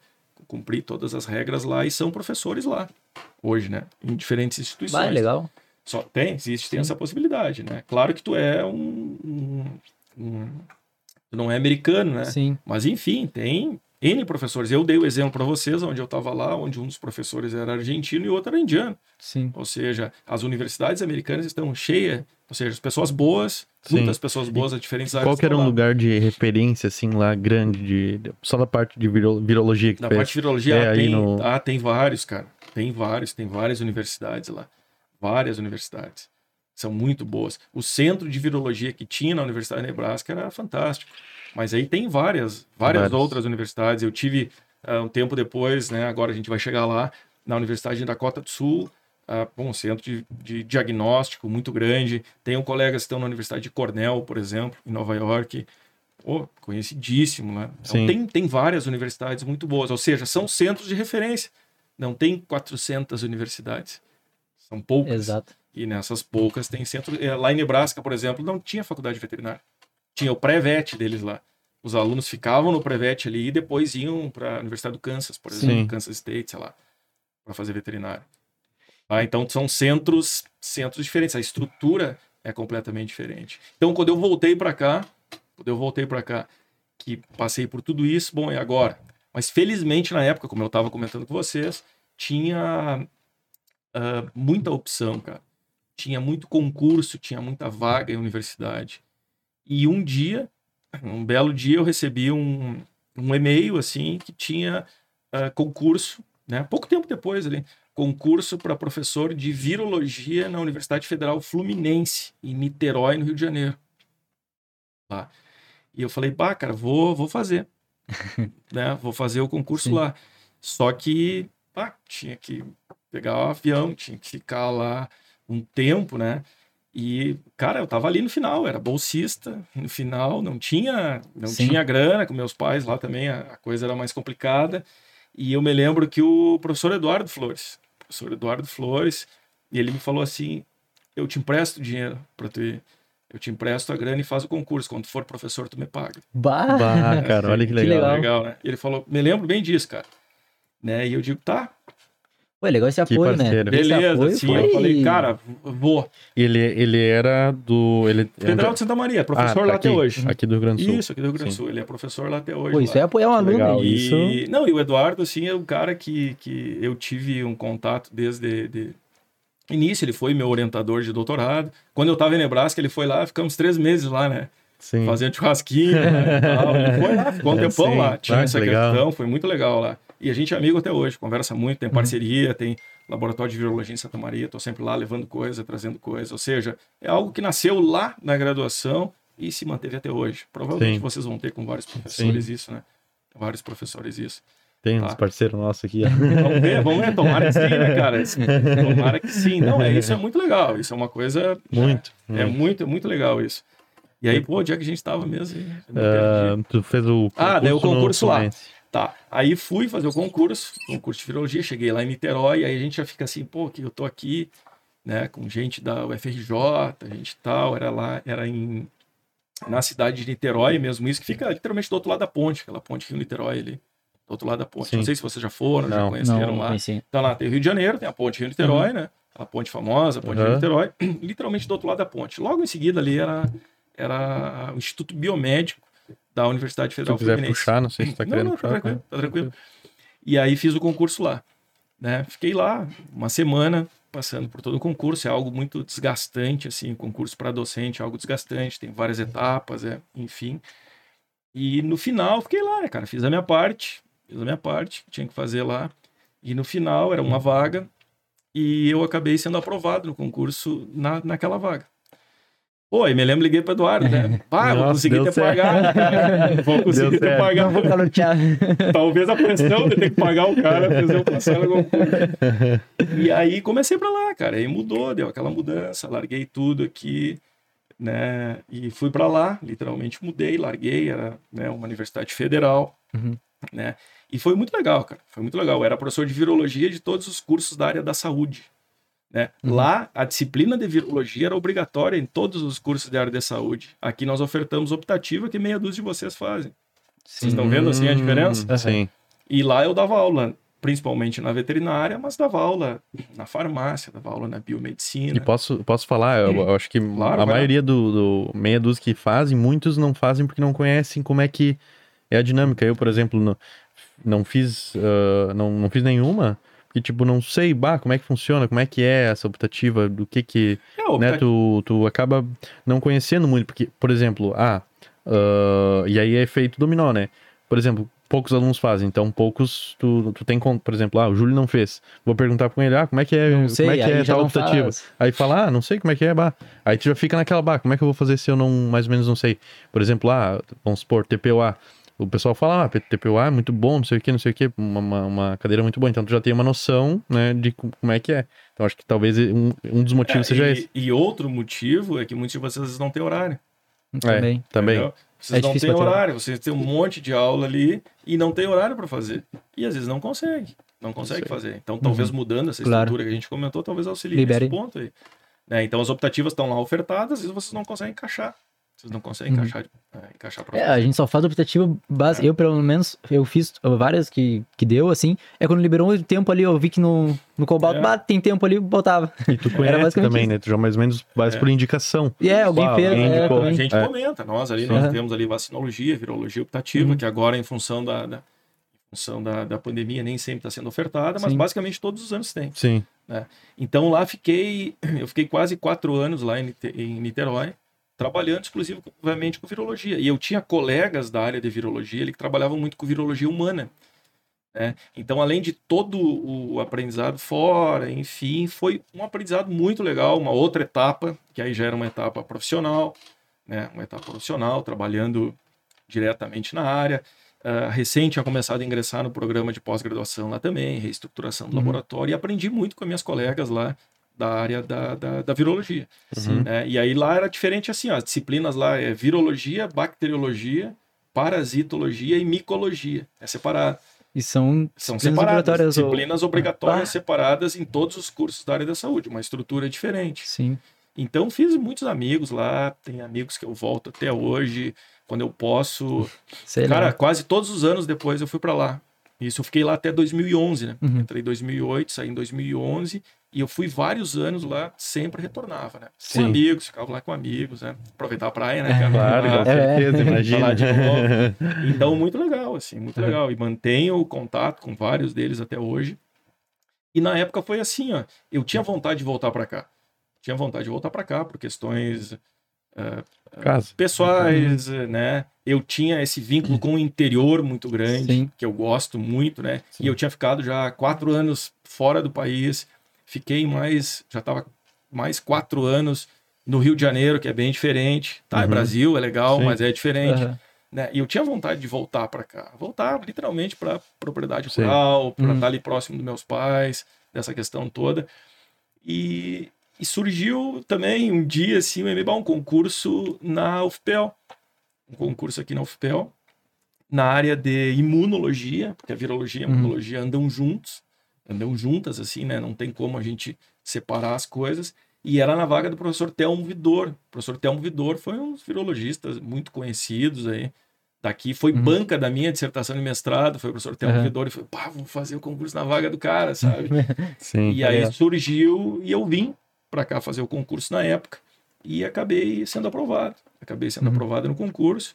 E aí avisei lá em Niterói, ó, cara, tô, tô indo embora, né? Felizmente o pessoal ficou triste, né? Sim. Ficou triste porque a gente tinha uma relação muito boa Uhum, lá. Sim. Inclusive depois eles acabaram acabou entrando outro professor e eu vim para Pelotas em 2011, final de 2011, tô aí até hoje. Tô Tamo até aí. hoje. Tamo aí. Tamo aí Algum. Então, arrependimento? não, cara, Não? acho que faria, acho que faria tudo de Tudo de novo. novo. Acho que faria tudo de novo. Eu acho que essa opção, como eu falei para vocês no início do, do, do, papo aqui, né? A gente tem que começar a tomar decisões, né? Sim. Então, toma uma decisão lá na, na, na, carreira acadêmica, depois toma uma decisão no meio da carreira acadêmica, toma no início da vida profissional. E são uhum. decisões da vida da gente. Eu acho que decisões a gente é o melhor naquele momento. Sim. É o melhor. Eu procuro sempre pensar isso. Naquele momento eu fiz o que eu achei que era melhor. Sim. Hoje eu poderia dizer para vocês, pô, poderia ser professor uh, fora do Brasil, uhum. mas não me arrependo. Não Sim. me arrependo, Sim. não. Faria, uhum. faria, de novo. Faria de novo. Então a trajetória, uhum. trajetória foi mais ou menos essa. E muito legal, a parte, a parte de fora, de exterior, como eu comentei com vocês, contato com pessoas, assim. Uma experiência muito boa. Cara, vou dar um uhum. exemplo aqui, tá? Um exemplo, retomando aqui, a gente vai adiante. Uh, experiência pessoal, assim, né? Vou dar um exemplo para vocês. Tinha uma colega indiana que era chamava Kazi Masaira. A Kazi, ah, muito legal, muito Então ela ia, ela ia para a faculdade, ela ia para a universidade, muitas vezes com as roupas todas indumentaria indiana, enfim, né? E um belo dia ela me disse assim: ah, Marcelo, a semana que vem, a outra, o mês que vem, eu não vou estar tá aí. Eu vou para Índia. Ela falou assim: estou indo para Índia. E eu, pô, que legal, Casmi. Ela era Sim. muito legal, assim, uhum. né? Muito legal, muito legal mesmo, assim. Gente boa. Gente boa demais. E ela disse, ó, oh, tô indo pra Índia. O que, que tu vai fazer lá?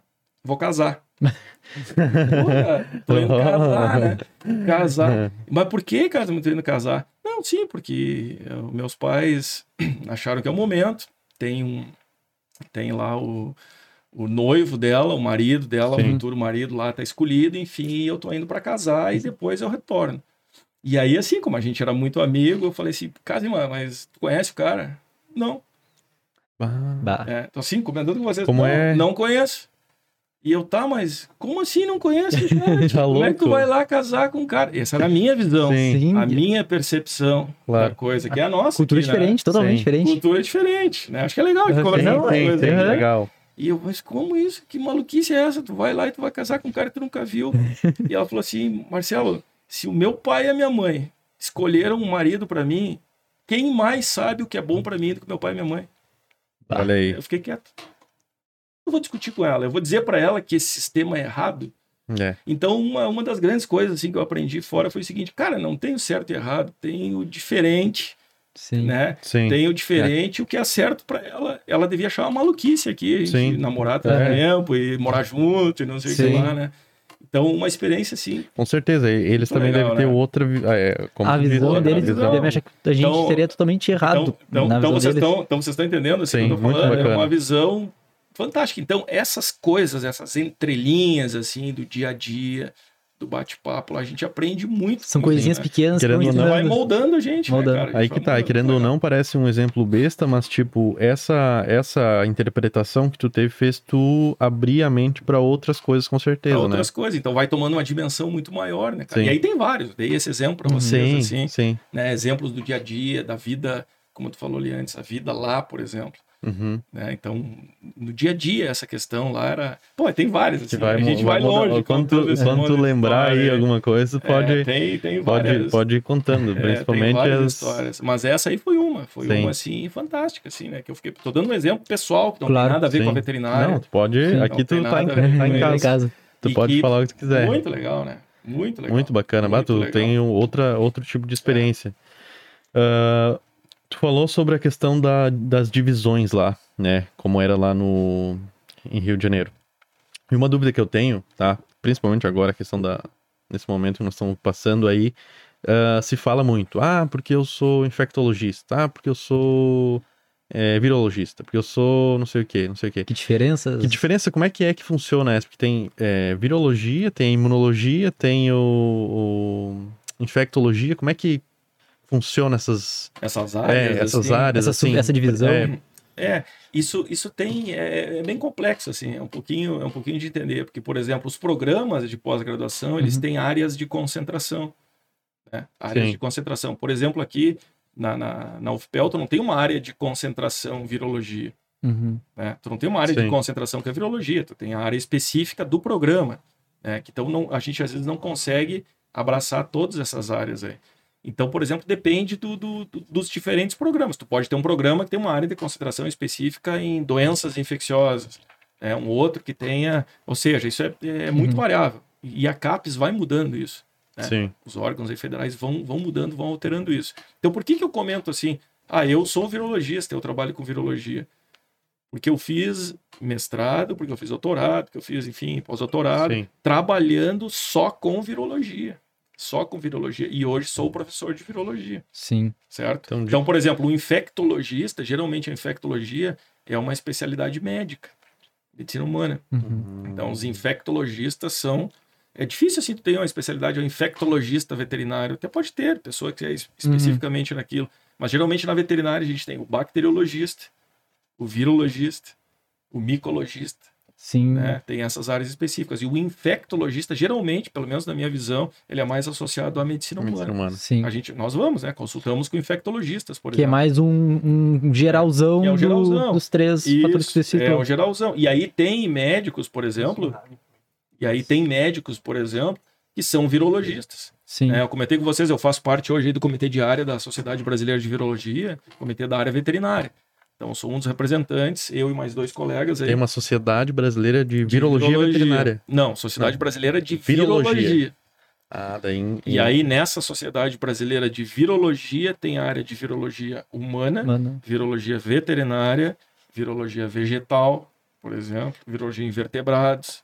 Legal. E elas diferentes. interagem ou é mais. mais Não, se dividido? interage. Então, por exemplo, eu sou do comitê de área, nós estamos montando agora a programação do novo, do, do, do próximo Congresso Brasileiro de Uhum. Virologia. A Sociedade Brasileira de Virologia já tem décadas aí de existência, Uhum.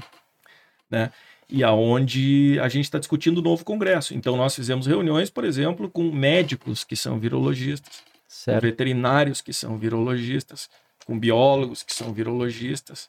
Ou seja, a virologia de- tem farmacêutico, que é virologista, veterinários, médicos, Uhum, enfim, que sim. trabalham só na área de virologia, dedicado ao ensino e, ao e à pesquisa de virologia. Não sei se mais ou menos assim respondi, sim, né? não, ent- entendi. respondi a tua pergunta. E, Então tipo, a virologia, como hoje, a virologia hoje, por exemplo, que a gente está vivendo toda essa questão aí Uhum. de, de pandemia, enfim, por exemplo, o antigo presidente, que saiu agora há pouco ano, é, o Dr. Fernando Spilk, ele é médico veterinário. Uhum.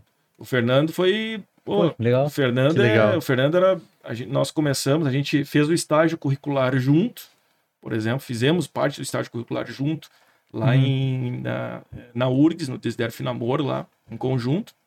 E ele sempre trabalhou com virologia. Ele é professor hoje na Universidade da Fevale, em Novo Hamburgo, Universidade Fevale, em Novo Hamburgo.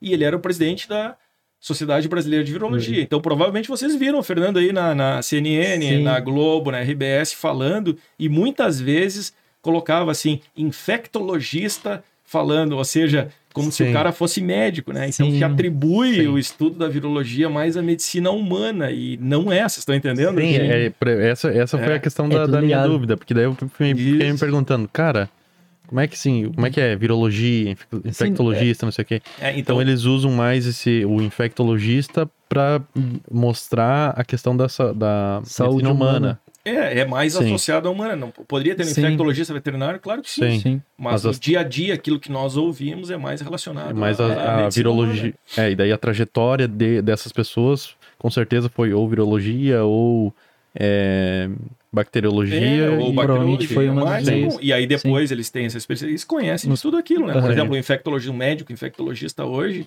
né? Se alguém de nós ou um familiar precisar, enfim, Sim. ele vai usar toda essa questão de Sim. infectologia, o conhecimento dele geral. E aí, Nico talvez um refinamento disso, tem vários colegas lá na, na- na representantes hoje da Sociedade Sim. Brasileira de Virologia que são médicos virologistas. Aí sim, os caras Aí se sim, dedicam só só, em virologia. vírus.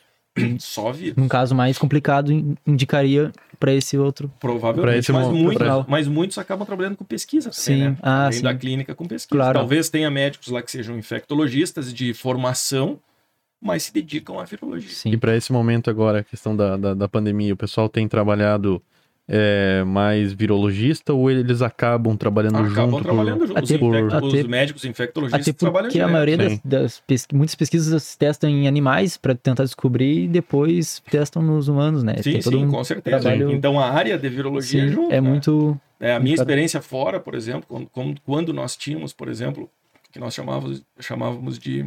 Eles chamam lá de uh, journal clubs, ou seja, são apresentações, são reuniões. Nós tínhamos lá toda meio-dia, nas terças-feiras, por exemplo, reuniões com o grupo, e aí são virologistas de todas as áreas. Aí Uhum. é virologia. Sim. Em todas as áreas. A Certo. gente apresentávamos coisas, enfim, discussão com todo mundo. Então, os virologistas hoje, nesse meio da pandemia, quando estão emitindo opiniões, por exemplo, Uhum. né, sobre vírus, sobre enfim, cara, são anos, são décadas de convivência, de estudo, de trabalhando com artigos, de trabalhando Sim. com pesquisa na área de virologia. Então, o virologista, ele não precisa te, ele não é o cara que vai te tratar lá no hospital. Sim. entendeu? Aquele é a função do médico. Ele Sim, tá do O vírus tá médico. por trás. com o um binóculo tá trás. assim. Exato, Vendo aquela é a função do médico. O médico é que te vai receitar uma Sim. determinada medicação, vai te prescrever uma medicação, vai estar lá fazendo todo o procedimento. Isso sim é a função do médico. Agora, o veterinário, por exemplo, o Fernando Spilka, esse colega que eu falei para vocês, Hum. ele coordena uma rede nacional de sequenciamento de genomas de coronavírus, que é a rede coronômica. Vamos entrar nesse assunto daqui a pouquinho. Acho que tá no intervalinho agora. entrar. É o médico veterinário. Vocês estão entendendo? Ah, nossa, É é, muito, veterinário. muito, muito legal. Aham. O coisa também, o... e daí tem entra a questão da, dos epidemiologistas também, né? que o Epidemiologista, próprio o Pedro, Pedro Alau, Alau, o professor. Pedro Alau, epidemiologia. Então, muita gente, às vezes, ah, mas o que que ele está fazendo aqui? Ele não é médico. Cara, ele é epidemiologista. Sim. Então, em resumo, aqui antes do, do intervalinho aí, vocês viram como falta conhecimento Sim. da população em geral, né? E Entender. até nós mesmos, dentro Sim. da área acadêmica, Sim, do claro. entendimento, Entendimento dessas dessa diferentes áreas. Né? Né? Por, por- o professor Pedro Alau, né? nosso ex-reitor aí, formação é de educação física. E o cara faz parte, é um grande pesquisador Uhum. na área de epidemiologia. Com Sim. um dos programas mais conceituados em nível nacional, e inclusive em nível mundial, o nosso de Sim. epidemiologia da UFPEL. Sim. né? Então, tem pessoas que, por falta de conhecimento, acabam desfazendo isso, Desfazendo. Eles levaram ele na, na CPI da Covid CPI da pro Covid. cara falar. Cara, é CPI na Covid, né, cara? É. Então, muito, muito bacana. É, dá uma pausa tá, aí pode pra. ser. Aí, galera, voltamos ao vivo aí. Tamo de novo, deu uma pausinha aqui, tamo voltando. Fazer uma pipoquinha. Café. Cafezinho, cafezinho é bom. Cara, assim, ó. Quer falar alguma coisa, Júlio? Posso Toca. mandar aqui? Tá. Cara, assim, ó. Só trocando ideia aí agora, né? É... E, e daí pra gente entender o valor dessa troca, né? Desse- dessa troca de experiência. É... Dá pra nós notar que tu passou por angústias assim como nós estamos passando aqui agora, nesse momento, né? É... Pandemia, o estudo tá complicado. Claro, isso é atípico, mas a, a questão da, da graduação toda é, percalços assim que são semelhantes, tanto no teu tempo, tanto na tua época como agora, né? Porque tem alguns princípios que é, eles continuam com o passar do tempo, né? E, e a ideia é justamente isso, pegar alguns princípios que eh, tu aplicou na tua época para trazer para nós. Então isso é muito valioso. É, e eu vejo, o Júlio também, nós percebemos que tu é um baita de um professor, é sensacional, uma referência assim para nós é, principalmente na questão de da aula. É uma aula muito boa. Só quem, quem já presenciou e tal para saber o quão, o quão é Bom, bom. valeu, obrigado. É. é verdade. Então eu queria que tu dissesse para nós, é, contasse o segredo, assim, né? Do que que, que, que, que, que, princípios que tu aplicou na tua trajetória para tu ser essa- esse professor que para nós é uma referência, tá? Ah, que te- é, tu, hoje para nós, como tu nós estava brincando ali antes, é o cara grande da- e nós estamos olhando assim a, a inspiração, né? Eu queria que tu contasse para nós um pouco disso e contasse os segredos também, para dar uma aula boa assim para nós fazer as nossas apresentações sem tentar chegar perto. Tá até menos pior. Mas É, não, valeu, obrigado, obrigado. É sempre bom, acho que pra gente que é, que é professor, né, e tem vários colegas aí fantásticos, cada um com a sua seu jeito, né? Tava conversando aqui nos bastidores, agora tem mais uma ex-aluna aqui que falei, bom, não lembro de ti, claro, em função do, do, do remoto, né? Em função do remoto, a gente não teve essa troca, essa conversa, né? E geralmente eu lembro de quase todo mundo, né? Tipo, o Júlio, que não ia nas aulas, eu lembro também. né? É, Jarbinhas, irmão dele que tava nos assistindo ali. Jarbinhas, tá aí, Jarbinhas. Tá também, né? Cara, eu acho que assim, ó, ah, essa questão de, de aula, por exemplo, um concurso professor, ele tem várias etapas. Uma das etapas é, é a prova didática, aonde em teoria nós avaliamos a não, ele ia nas aulas brincando com o Júlio aqui. É, é a, a prova didática. Então, é a prova didática onde se avalia né, a capacidade do, do, do docente. Eu já participei de vários, fui banca de vários concursos, fui presidente de banca de vários concursos aí, onde nós avaliamos isso. né? Agora, nós não temos essa formação. Essa formação, nós não temos essa formação. Eu nunca tive essa formação. É, eu participei um tempo atrás de um concurso antes da pandemia, aí, um concurso para professor na Universidade de Passo Fundo, onde tinha um professor da área lá de letras, e o cara conhecia da banca, conhecia toda a questão didática, toda a questão técnica por trás disso. Então, às vezes, nós achamos que isso é algo. Claro que tem o dom natural de cada um, né? Eu acho que tem uhum. pessoas aí que têm uma facilidade maior uh, de se expressar, de uhum. conversar, de dar uma aula, de passar uma informação, porque não é algo fácil. Às vezes, aquela aulinha que vocês têm ali, uma hora, cara, a gente fica três, quatro, cinco, seis horas preparando aquilo, né? Tentando é, trazer aquilo. Aí eu buscava o quê? Né, como referências, assim, professores é, anteriores que eu tive e um pouquinho a estudo. Eu nunca fiz, assim, um curso específico disso, mas já vi muito videozinho aí uhum. é, na internet, já tentei captar o que eu via que era importante de outros professores, de outros profissionais. Uh, né? Maneira de expressar. Maneira de se expressar, de como, né, de como uh, conduzir uma aula, uhum. por exemplo, né? Porque uma aula parece barbada, assim, mas a gente ficar uh, na frente ali de 40, 50, 60 pessoas e controlar aquele ambiente é uhum. difícil. Uhum. Porque é um cara no celular, é um cara aqui, é outra gente falando aquilo, dispersa, um sai, um uhum. entra, né? A coisa não é tão rígida como Sim. era um tempo atrás. Eu tive aulas na veterinária em Santa Maria, onde o professor entrava e chaveava a porta. Não entrava mais ninguém. Eu já tive essa experiência. Já tive, não entrava ninguém, cara, sério, não entrava uhum. ninguém. A aula sete e meia da manhã, trancava uhum. a porta e não entrava mais ninguém. Já, já tinha isso. Hoje, né, jamais a gente faz isso, enfim. Às vezes dá vontade, né, mas, mas não dá para fazer. Então, assim, ó, eu acho que falta, eu gostaria que nos, nos, nos concursos, assim, nessa preparação, tivesse, a gente tivesse uma formação, ou depois de docente, né? Depois dizer... de docente. Quando eu entrei na faculdade aqui, por exemplo, Existem cursos de capacitação de professores, mas aí tu já está aqui Seria... dentro, entendeu? Então vai muito da, de cada um a gente buscar essa informação, tentar uhum. se qualificar para tentar fazer uma prova didática boa e ser aprovado. E claro que depois a gente vai evoluindo nesse contexto. Eu até hoje vejo, vejo vídeos, assisto pessoas assim buscando as melhores informações para tentar dar uma aula tentar dar uma aula Até boa né? porque... que eu acho que é, que é extremamente importante Sim, né? com certeza. importante. sempre brinco com vocês é. ali. Se vocês entram numa disciplina com um professor e vocês não conhecem nada daquilo né? Falei isso lá e saem dali e também não sabem nada alguma coisa está errada aí no meio entendeu? E uma parcela é dos professores né? Uma parcela é dos professores. Muitos é de vocês Sim, né? claro. Claro. Muito é de vocês tá mas mais ou menos eu acho que é assim esse uhum. segredo assim é estudo, né? É um, é um pouco é pessoal de cada um e buscar sempre melhorar, né? Porque existem muita, tec, muita técnica para isso. Eu não sou Sim. o melhor a, a referência para falar disso, nunca fui, né? Algo, algo mais natural mesmo, mas tem pessoas assim que se qualificam muito nisso. Muito, muito nisso. E isso é, é um pouco do buscar uh, coisas além do técnico, né? É buscar habilidades coisas além do técnico. Além do técnico, que o Mondadori falou é. muito bem para uhum. você, são habilidades humanas, né? Isso. Claro, é. coisas fora, coisas fora disso, né? E, e, a questão, né? E além de tudo isso, né? Também a gente estava tava discutindo isso lá com, com os colegas da virologia esse tempo, a questão de relacionamento dentro dos ambientes. Né? Isso, pá, isso conta muito, cara. Sim.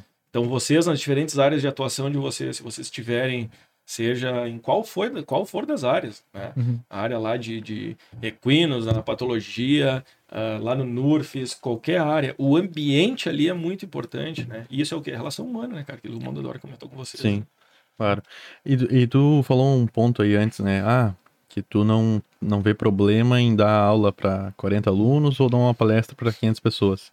Tu disse que tu não tem esse medo, né? O que, que é que tu nota, assim, em ti mesmo que faz com que tu tenha essa, essa habilidade? Que, e se tem como desenvolver essa. Eu acho que tem, eu acho que uma questão é o tempo, né? Na minha visão é o tempo, né? Faz eu acho confiança. Que quando, é, eu acho que quando eu comecei as primeiras vezes, assim, eu, eu sempre fui muito, muito retraído, muito na minha, até hoje tenho muita característica disso, mas quando tu, tu domina uma questão, né? tu domina um assunto, tu conhece sobre aquele assunto, fica muito fácil tu falar daquilo. E eu acho que essa evolução vem com o tempo, né? Vem com o tempo, né? A gente começa nas minhas primeiras aulas, lá logo que eu comecei a ser professor, eu ficava muito nervoso, ficava muito nervoso. Até hoje. Entrou uhum. numa sala de aula, tem uma adrenalina ali, sabe? É um negócio é. que é. Só que tu, tu, já leva aquilo de uma maneira. Então, um pouco Consegue vem com a controlar. Consegue controlar. Sim. Com o tempo, né? Então, tu não acaba não te dispersando. acaba não se dispersando. Tem que saber o momento ali de fazer uma brincadeira, de não fazer aquela brincadeira, uhum. Né? De, de não tentar. Eu acho que não. Acho que o segredo talvez é isso, é não controlar de uma forma muito rígida. Hoje Sim. Não, não tem, não tem como tu fazer isso.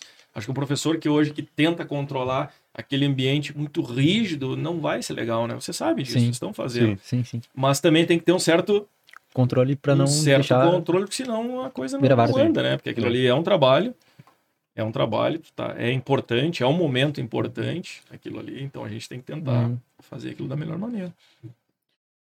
Cara, tu, tu ia falar alguma coisa? Não. Não? não? Uh, a gente entrou aí no, no assunto da questão da, da, da pandemia e tudo mais, né? Sobre profissionais atuando e tal. E tu trabalhou um pouco nisso, né? Em relação a. Explica pra nós, na real, o que, que é que tu trabalhou ali como em. É, é, né? como é que funcionou isso aí? É, ela. Quando, quando começou aí essa questão da, da, da pandemia, nós, nós montamos ali um grupo de de virologistas e demais pesquisadores ali, que começamos a discutir assim de como auxiliar nessa questão, de como auxiliar nessa questão. Então, por exemplo, aqui na UFPEL não tinha uh, um laboratório de referência fazendo análises, testes de COVID, por exemplo. Isso não tinha. É, não tinha, porque as áreas, a gente não conhece todas as áreas. Né? Eu imaginei, ah, de repente tem uh, no Hospital Escola, tem todo um setor de diagnóstico, enfim, não tinha. Não tinha esse setor, claro, o pessoal tem as suas diferentes áreas de atuação, mas de Covid não tinha. E aí envolve o quê? Envolve, primeiro, uma questão de biossegurança. Claro que a gente não vai estar fazendo testes de Covid em qualquer lugar. Sim. Né? E pessoas que conheçam da área de diagnóstico. Tá? Então foi uma. Como que uma. Eu, eu, por exemplo, trabalhei com virologia minha vida inteira, eu pensava, cara, eu tenho que ajudar de alguma maneira. Né?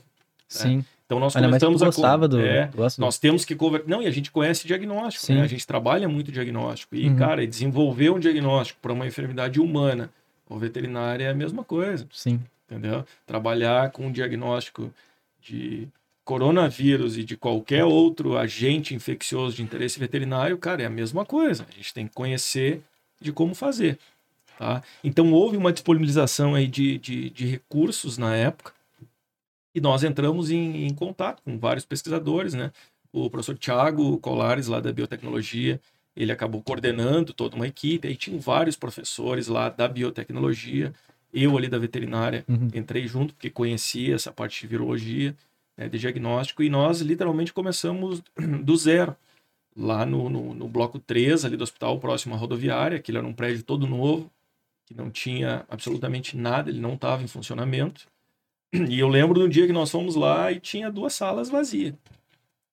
E aí, tava lá com o professor Tiago, o professor Vinícius, a professora Fabiana, a professora Thaís, várias pessoas. pessoal Isso há pouco tempo? Junto. Isso antes, uh, logo que começou a pandemia. Aí é aquela dificuldade, tu não tem tudo pronto já, tu tem que montar tudo. Não, cara, não, não é que não tinha tudo pronto, não tinha, tinha nada. sala. Não tinha nada. Imagina. Tinha uma uh, sala. É uma dificuldade. E esse pessoal, e aí... esse pessoal todo, só para nós ter uma noção, é Outras áreas também? De outras áreas. De outras pessoal áreas. Da, da biotecnologia. Né? De veterinária tinha Veterinária tinha eu, o professor Tiago, que acabou coordenando, ele tem formação em biologia ah. e em veterinária, é médico veterinário também, uhum. né? E lá na equipe não tinha nenhum médico. Uhum. Então as pessoas acham que os médicos estão ali, não. Tinha farmacêuticos junto, né? O professor Uhum. Rodrigo acabou ficando lá depois como o responsável técnico, né? Sim. A professora Thaís, a professora Fabiana, enfim, pessoas de diferentes áreas relacionados a diagnóstico, né? Da virologia tinha eu da virologia, mas o pessoal ampla experiência em pesquisa, né? De outros cursos lá. Então foi o quê? Foi uma equipe de professores voluntários que foi formada uma equipe uh, técnico-científica, digamos assim, para montar a unidade de diagnóstico molecular COVID-19 da UFPEL. Então, literalmente, nós montamos do zero aquilo ali. Do zero. Então, hoje tem a unidade de diagnóstico lá. Eu acabei ficando. Agora, ter os diagnósticos em si, eles acabaram parando em função de falta de recursos e outras coisas. Sim. Mas Sim. uh, nós continuamos lá com a questão de pesquisa, de sequenciamento de, amostra, de amostras, de genotipagem, anda, ainda continua o laboratório lá fazendo isso, sob coordenação lá do professor Tiago. Então nós ficamos literalmente, nós, dentro do laboratório, cara, praticamente o ano passado inteiro, fazendo Montando. diagnóstico Uhum. de todos os hospitais de Pelotas. Né? Nossa, que legal. Então, as amostras da Secretaria de Saúde iam para lá. Então, muitas pessoas, assim, não, têm ideia. imaginava, Sim. nem imaginava. Mas, ah, e nós fizemos assim, realmente fazendo um diagnóstico de rápido, de excelência e de importância. Então, por exemplo, as amostras iam para o LACEN, Laboratório Central do Estado. Muitas dessas amostras demoravam 10 dias. Uhum. Ou seja, o cara, para saber se estava com Covid ou não lá no início, demorava 10 dias. Nós liberávamos esse diagnóstico em, no máximo, 24 horas ou no Nossa, mesmo dia. sim. Todos. Pô. Então, tinha dias lá, cara, que a gente chegava lá e ficava até 8, 9, 10 da noite. Isso durante praticamente um ano. Como, como funciona esse diagnóstico pra chegar nele, saber que. É, então assim, ó, Como que co- como etapas, nós montamos, nós montamos toda a etapa de diagnóstico do laboratório. Uhum. Então, houve recursos, veio Sim. compra de equipamentos, veio A partir da UFPEL, o governo. ah, É, houve, houve uma, não, a disponibilização do recurso inicial lá foi do Ministério da Saúde, ah, ajudaram. né, para Hum, montar sim. toda a estrutura e aí toda uma questão Sim. ah, complexa, né, Burocrática. que foi envolvida, burocrática, enfim, projetos, toda Hum. uma questão que se montou toda essa unidade lá. Então nós ficamos ali muito tempo ajudando. Inicialmente era o Hospital Escola da UFPEL e depois abriu para outros outros hospitais. Então a secretaria, aí havia secretaria, secretaria de saúde, o pessoal coletava as amostras das pessoas nos hospitais ou em casa, enfim, nós recebíamos Uhum. dentro do nosso limite lá de, de fazer os diagnósticos. E era diagnóstico molecular por PCR em tempo Uhum. real, que é o que tem de melhor Sim. hoje em diagnóstico de Covid De ponta. de ponta que tem. Então nós conseguimos muito tempo, né? Agora houve essa questão, esse, esse interrompeu num período, né? essa questão da prestação de serviço de diagnóstico. Provavelmente se retome aí na, na sequência, mas se segue com pesquisa, né? Provavelmente nos próximos dias, nas próximas semanas aí, vocês vão ter informações sobre genotipagem de amostras aqui, enfim, que está sendo feito ali. E, e essa, esse trabalho todo comunica com o, ah, o trabalho do Pedro Halal? Bem, Era uma outra linha, era outra linha. uma outra linha de atuação. Aquele Epicovid, que É. era lá do professor Pedro Olavo, era outra coisa, era um estudo epidemiológico Hum, diferente. Ali Ah. foi Foi na o área dele. estudo, isso, ali o estudo inicial foi com prestação de serviço de diagnóstico. Sim. Então nós fizemos lá, acho que aí cerca de 10 mil amostras, de 10 mil Nossa. pessoas lá avaliando e dando diagnóstico para essas pessoas que estavam em casa e não sabiam que tinha Sim. médico veterinário, né? Que é um dos Sim. pontos do nosso do nosso papo aqui, fazendo o diagnóstico para eles, lá montando o diagnóstico, analisando o diagnóstico. E isso tu pode até falar um pouco Ah. aí pra nós, o que que tu teve... Claro, nó- tu já sabia muito dessa importância, mas o que que tu notou, né? Que tu comentou que tinha, tem muita pessoa trabalhando, eh, pessoas que são da veterinária trabalhando nesse sentido. Pode falar um pouco É, pra nós aí, e pro pessoal entender. E aí a- entrando aí, pro pessoal que tá, tá assistindo, tá nos ouvindo aí. É, vocês lembram lá no início da conversa que eu disse, eu acabei entrando na virologia e descobrindo uma área que eu não sabia que existia na veterinária. E hoje eu vejo que muitos alunos e muitas pessoas ainda não sabem. Né? Então, por exemplo, assim, eu vou comentar para vocês aqui em nível nosso, né, em nível do Rio Grande do Sul. Na Universidade Federal de Santa Maria, uma das pessoas que puxou à frente para o diagnóstico de Covid em colaboração com o USME, professor Eduardo Flores, médico veterinário, virologista. Universidade de Passo Fundo, quem coordena, por exemplo, hoje lá um laboratório de diagnóstico, Sim. virologista, professor Luiz Carlos Kreutz, que eu trabalhei, meu primeiro, minha primeira bolsa de iniciação científica era num projeto com o professor Luiz Com Carlos ele. Kreutz em Santa Maria. tá? Quando ele voltou do- Aham. de fora também, da questão de doutorado, Uhum. blá, blá, blá. vocês estão vendo como as coisas vão se encaixando ao longo Sim. do tempo, né? O colega Fernando Spilk, presidente da Sociedade Brasileira de Virologia, coordena uma rede de genotipagem de amostras, né, de sequenciamento de amostras Uhum. nível nacional, médico veterinário. Médico veterinário. Na, acho que em, não me lembro de outras questões, agora ele coordena o laboratório da Fevale lá em Novo Hamburgo, toda a região de Porto Alegre, médico veterinário. Tá? Então a gente tinha um grupo ali de Sim. pesquisadores no Rio Grande do Sul, que várias universidades particulares, né, instituições privadas e públicas, e um grande número daquelas pessoas envolvindo, e, eh, envolvidos, né, desculpem, ah, prestando o serviço de diagnóstico de Covid-19, muitos, uma parcela muito grande, médicos veterinários. E a teve- a população não tem nem ideia disso. É, então o pessoal a- associa, porque é uma enfermidade de interesse humano, o pessoal associa com um médico, medicina humana. E aqui eu posso falar para vocês sem, maior, sem maiores problemas. Muitos médicos não conhecem virologia. Não conhecem Sim. virologia. Claro, eles têm as funções, tratamentos, mas muitos não conhecem. Outros conhecem mais, conhecem menos, né? Só que, Sim. infelizmente, função da profissão, né? Ninguém associa com o veterinário. Claro. Então tinha muito veterinário por trás de tudo isso, ajudando e continua. E no Brasil inteiro, a nível ajudando. nacional Nível também. nacional tem, com Se, certeza. se não me, me falha a memória, teve uma, uma da- das etapas aí da, da pandemia, teve um. O governo colocou um cara que até saiu depois, foi criticado, enfim, por ser veterinário, né? Que era o Ministério é- da Saúde. É né, isso, numa época é, ali, é né? que deu um- um- um- uma, uma briga, enfim, por causa dessa questão, né? Sim, houve uma, muita crítica nas Muita redes crítica, é. sociais, enfim, né? É, Mas aí, aí, aí tem umas outras questões, Sim, aí claro. o Ministério da Saúde é algo bem mais amplo, Sim. né? Eu tô comentando com vocês aqui algo ah, de diagnóstico específico, né? Que é, se se vocês Uhum. forem para essa área, vocês serão especialistas na área de diagnóstico, né? Nós, ali no Laboratório de Virologia, prestamos serviço de diagnóstico, por exemplo, de animais de exportação, Uhum. que é um serviço ali que é feito pelo FPEL, por exemplo. Cara, é diagnóstico. Entendeu? A gente está Sim, fazendo diagnóstico. Fazer diagnóstico, trabalhar com vírus humano ou trabalhar com vírus veterinário é a mesma coisa. Claro que dependendo do agente, nós temos uma questão de biossegurança diferente. Sim. né? Obviamente, esse do Covid lá, toda a estrutura, toda a paramentação, toda essa questão manipulando amostras, Sim. né? Amostras de pacientes, por exemplo. Mas era um médico veterinário que estava E esse fato bem pontual, assim, essa questão desse veterinário que aconteceu isso aí, foi uma da- um dos motivos de nós, de eu principalmente, me motivar a criar isso, esse, o I aqui, né?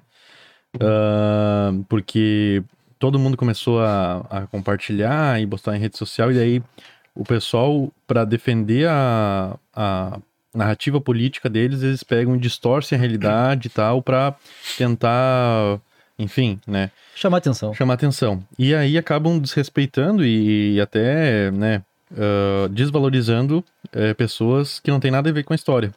Né? E aí foi um dos motivos que eu parei e pensei, cara, o, o cara é veterinário, enfim, mas ele trabalha com isso, tá tudo certo, enfim, e o pessoal eh, desvalorizando, e aí foi multiplicando, foi multiplicando e acontecendo vários, vários casos mas de a- desvalorização. Mas aí, mas aí por que isso, né, Rua? Porque as pessoas, de um modo geral, acham que o médico veterinário associam a clínica, associam a cirurgia. Sim, Isso aí. é, Por exemplo, lá na área de animais silvestres, que a gente estava aqui, mu- muitas vezes lá tem veterinários lá trabalhando, é mais fácil associar um veterinário trabalhando, que tá trabalhando com animal, né? Tá Sim, trabalhando claro. com animal. E, É, com aí, e certeza. aí, cara, que lá Mas as pessoas acham que é só aquilo, entendeu? Então É. tem muita coisa por trás, né? E eu, uma coisa que sempre me incomodou é a pessoa ah, ouvir, assim, desde que eu tava do cursinho e tal, o pessoal sempre, ah, medicina, não sei o que, muito mais importante, o veterinário, ah, davam risada, sabe? Isso sempre me incomodou muito. E esse negócio surgiu com uma insatisfação, de fato, uma insatisfação bem nesse ponto do, da, da questão da desvaloriza- desvalorização. E eu pensei, não, peraí, vamos, tem muita gente boa, vamos ter que pegar, vamos ter que conversar com esse pessoal. Pessoal, vamos ter que mostrar que de fato tem pessoas boas, competentes e que trabalham com isso. E, né? e essa questão ali, Rua, que tu falou da desvalorização aqui, realmente, né? E eu acho que nós somos culpados. Nós, como classe, médicos veterinários, nós Exato. somos culpados desse tipo de coisa. Vocês, como alunos, né?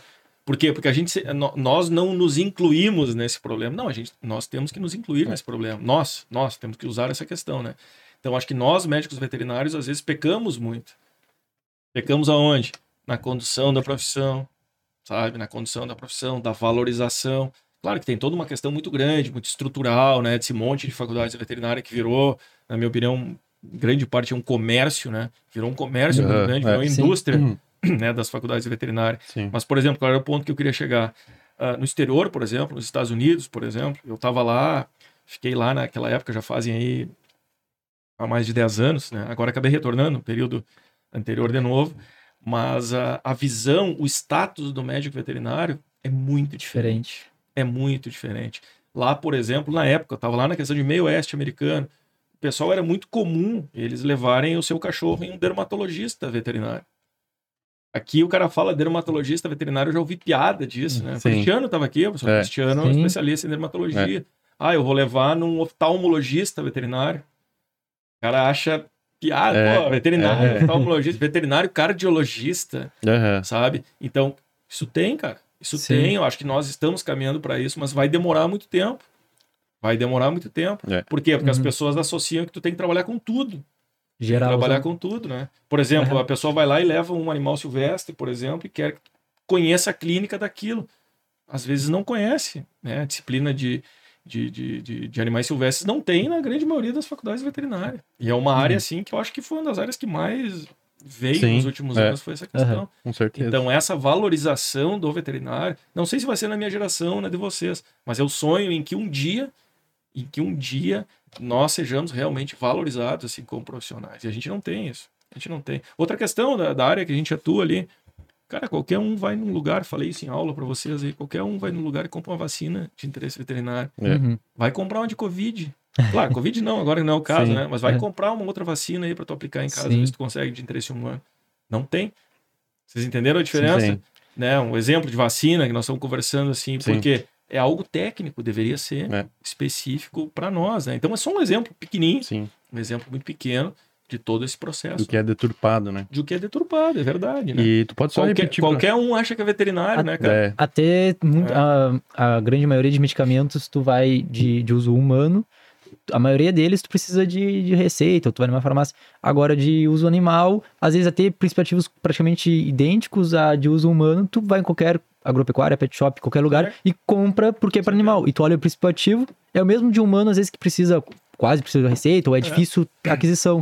E, aí, é- e aí as pessoas eh, mudam isso, né? As pessoas acham que pode tratar um animal com a mesma coisa que eu tô Sim. acostumado em casa, posso dar um remedinho ali qualquer. Então, eu acho que a Uhum. gente tem muito ao que caminhar, a gente tem muito ainda o que trabalhar nessa questão.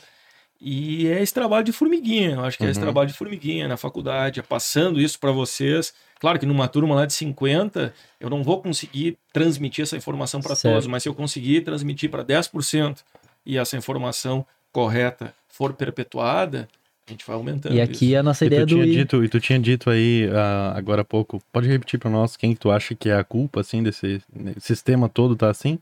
Falou? Cara, eu acho que é, é- é- é vários problemas, né? Mas nós, eu acho que nós, como médicos Uhum. veterinários, acho que esse é o ponto Sim. aí. Eu acho que nós temos uma parcela muito grande nisso. Sim. Claro. como é que nós, é? E eu tô me incluindo aqui, Uhum. nós como profissão. Tá, e como é que é entendeu? isso em inglês? Hum? Como é que é isso em inglês? É, como assim? Nossa. Não entendi. Como é que é nós em Ah, inglês? we, né? É, We, we, we, we. tu disse. Tá lá, tá lá. Disse, ah, uma formiguinha. A gente aqui no I quer levar pro formigue- formigueiro inteiro. É, E essa é a ideia do nós, essa é- né? essa Essa é a ideia do nome. Por isso que nós colocamos. Pessoal, nós não combinamos isso, tá? É. Não foi combinado. Não né? foi combinado. Mas é, O vocês viram nome- como é legal o isso? nome chegar nesse surgiu nessa ponto, ideia de né? nós como É. um todo unidos. E isso, cara, é uma coisa que eu não, não, não, não ouvi assim há muito tempo, às vezes assim. Não, porque todo mundo faz isso. Aí eu ouvi um. Ouvi, tava ouvindo em Uhum. algum dia, algum lugar, ouvindo uma entrevista, não me lembro exatamente quem é. que O pessoal disse: não, nós temos que nos incluir. Nós, nós. Como Sim, sim. sociedade, como profissionais. Claro. Nós, nós estamos errados, nós temos que melhorar. A gente tem uma, uma eu acho que uma, uma ideia errada de transferir, às vezes, as coisas, né? O erro, quando tem um problema, ah, é, o- é lá que está acontecendo. É. Não, é nós, né, cara? É. É nós. Às vezes, vocês, como alunos, têm algum problema, todo mundo é culpado, menos vocês. É. né? Menos vocês. Isso acontece, acontece nas famílias. sim. Acontece, enfim. E é, e é exatamente isso o significado do, do, do e-podcast, né? Esse é, o- é o propósito, é de juntar todos numa causa só. E também nós vamos trazer pessoas de não só da nossa, da, da nossa profissão, vamos trazer pessoas de outras áreas, enfim, para comunicar, justamente tentar desenvolver outras habilidades e justamente isso é o nós, é todo mundo junto o numa nós, causa, é ju- numa, ca- numa causa, numa causa só É. para valorização veterinária. Até eu, eu já pessoas me falaram, ah, por que vocês botaram botaram um wiki, né? Por que não botaram ve- veterinário, vet, alguma coisa? E aí, quando nós estava discutindo para escolher o nome, eu até nós falamos, cara, ah, tipo, tem muito vet isso, vet aquilo, vet não É. sei o que, nós queremos fazer uma coisa diferenciada. Sair da caixinha. Então, cara, para nós fazer alguma coisa diferenciada, nós temos que posicionar a nossa marca. Então, vamos colocar um nome que realmente retrate o que nós queremos Tem levar. uma né? ideia, uma coisa por trás. né? Legal. E aí nós Não, essa, essa, insight aí Essa foi sacada aí foi boa, né? essa sacada foi muito boa. As formiguinhas. É, é, Chega nas é formiguinhas. isso aí, cara. É isso aí. Eu acho que é por aí. E, cara, e para É seguir. por aí a questão. Nós aqui, por exemplo, entrando no nós, né? Sim, Se nós, nós, em nível nacional, andássemos juntos com essa questão da pandemia, eu não tenho dúvida que estaríamos num outro, Patamar. num outro patamar, num outro momento, se tivesse realmente um pensamento. Claro que a diversidade de pensamentos, a, né? se todo mundo está pensando igual, ninguém está pensando, Sim. né? É. Então a gente Ela é verdade, sadia. Ela É é, sadia. Mas tem um ponto que a gente tem que ver, tem que entender o que é correto. Eu acho que tem que andar no mesmo caminho, Uhum. porque senão a coisa não anda. coisa É, o, não pla- anda. o plano das ideias é legal ter essa divergência, né? Eu acho que o plano da ação, só todo mundo tem que chegar é num consenso que daí ter, conseguir todo mundo andar, senão... É, então hoje, particularmente, assim, né, comentando aqui, quando tu fica 20 anos, né, 20 e poucos anos, 30 anos, 40 anos, seja lá o que for, ah, estudando virologia, e aí tu vê um cara ali postando um negócio que não tem o menor fundamento e aquilo se perpetua e é mais fácil as pessoas acreditarem naquilo do que acreditar numa informação Aham. técnica. Isso é o que mais me deixa... Cara, perdão da palavra, me deixa louco isso aí. Me deixa louco nesse período aqui. É justamente isso. Cara, tem gente falando de vacina não sabe o que é uma vacina. E entrando nisso é, aí, colega dele, bah, porque eu, eu não quero essa vacina. Tinha gente- Essa vacina não... Sabe o que é uma vacina? Eu- Sabe o que, é que ela faz? Não, tu não sabe, então para. cara. virou, virou até meme isso, mas gente usando vacina do Covid do, de animal em É. gente. Eu me ligaram, É. eu me ligaram pra perguntar isso. E, e eu vi meme, te ligando. Não. Claro, Sim. tem gente que me ligou Sim. se podia usar.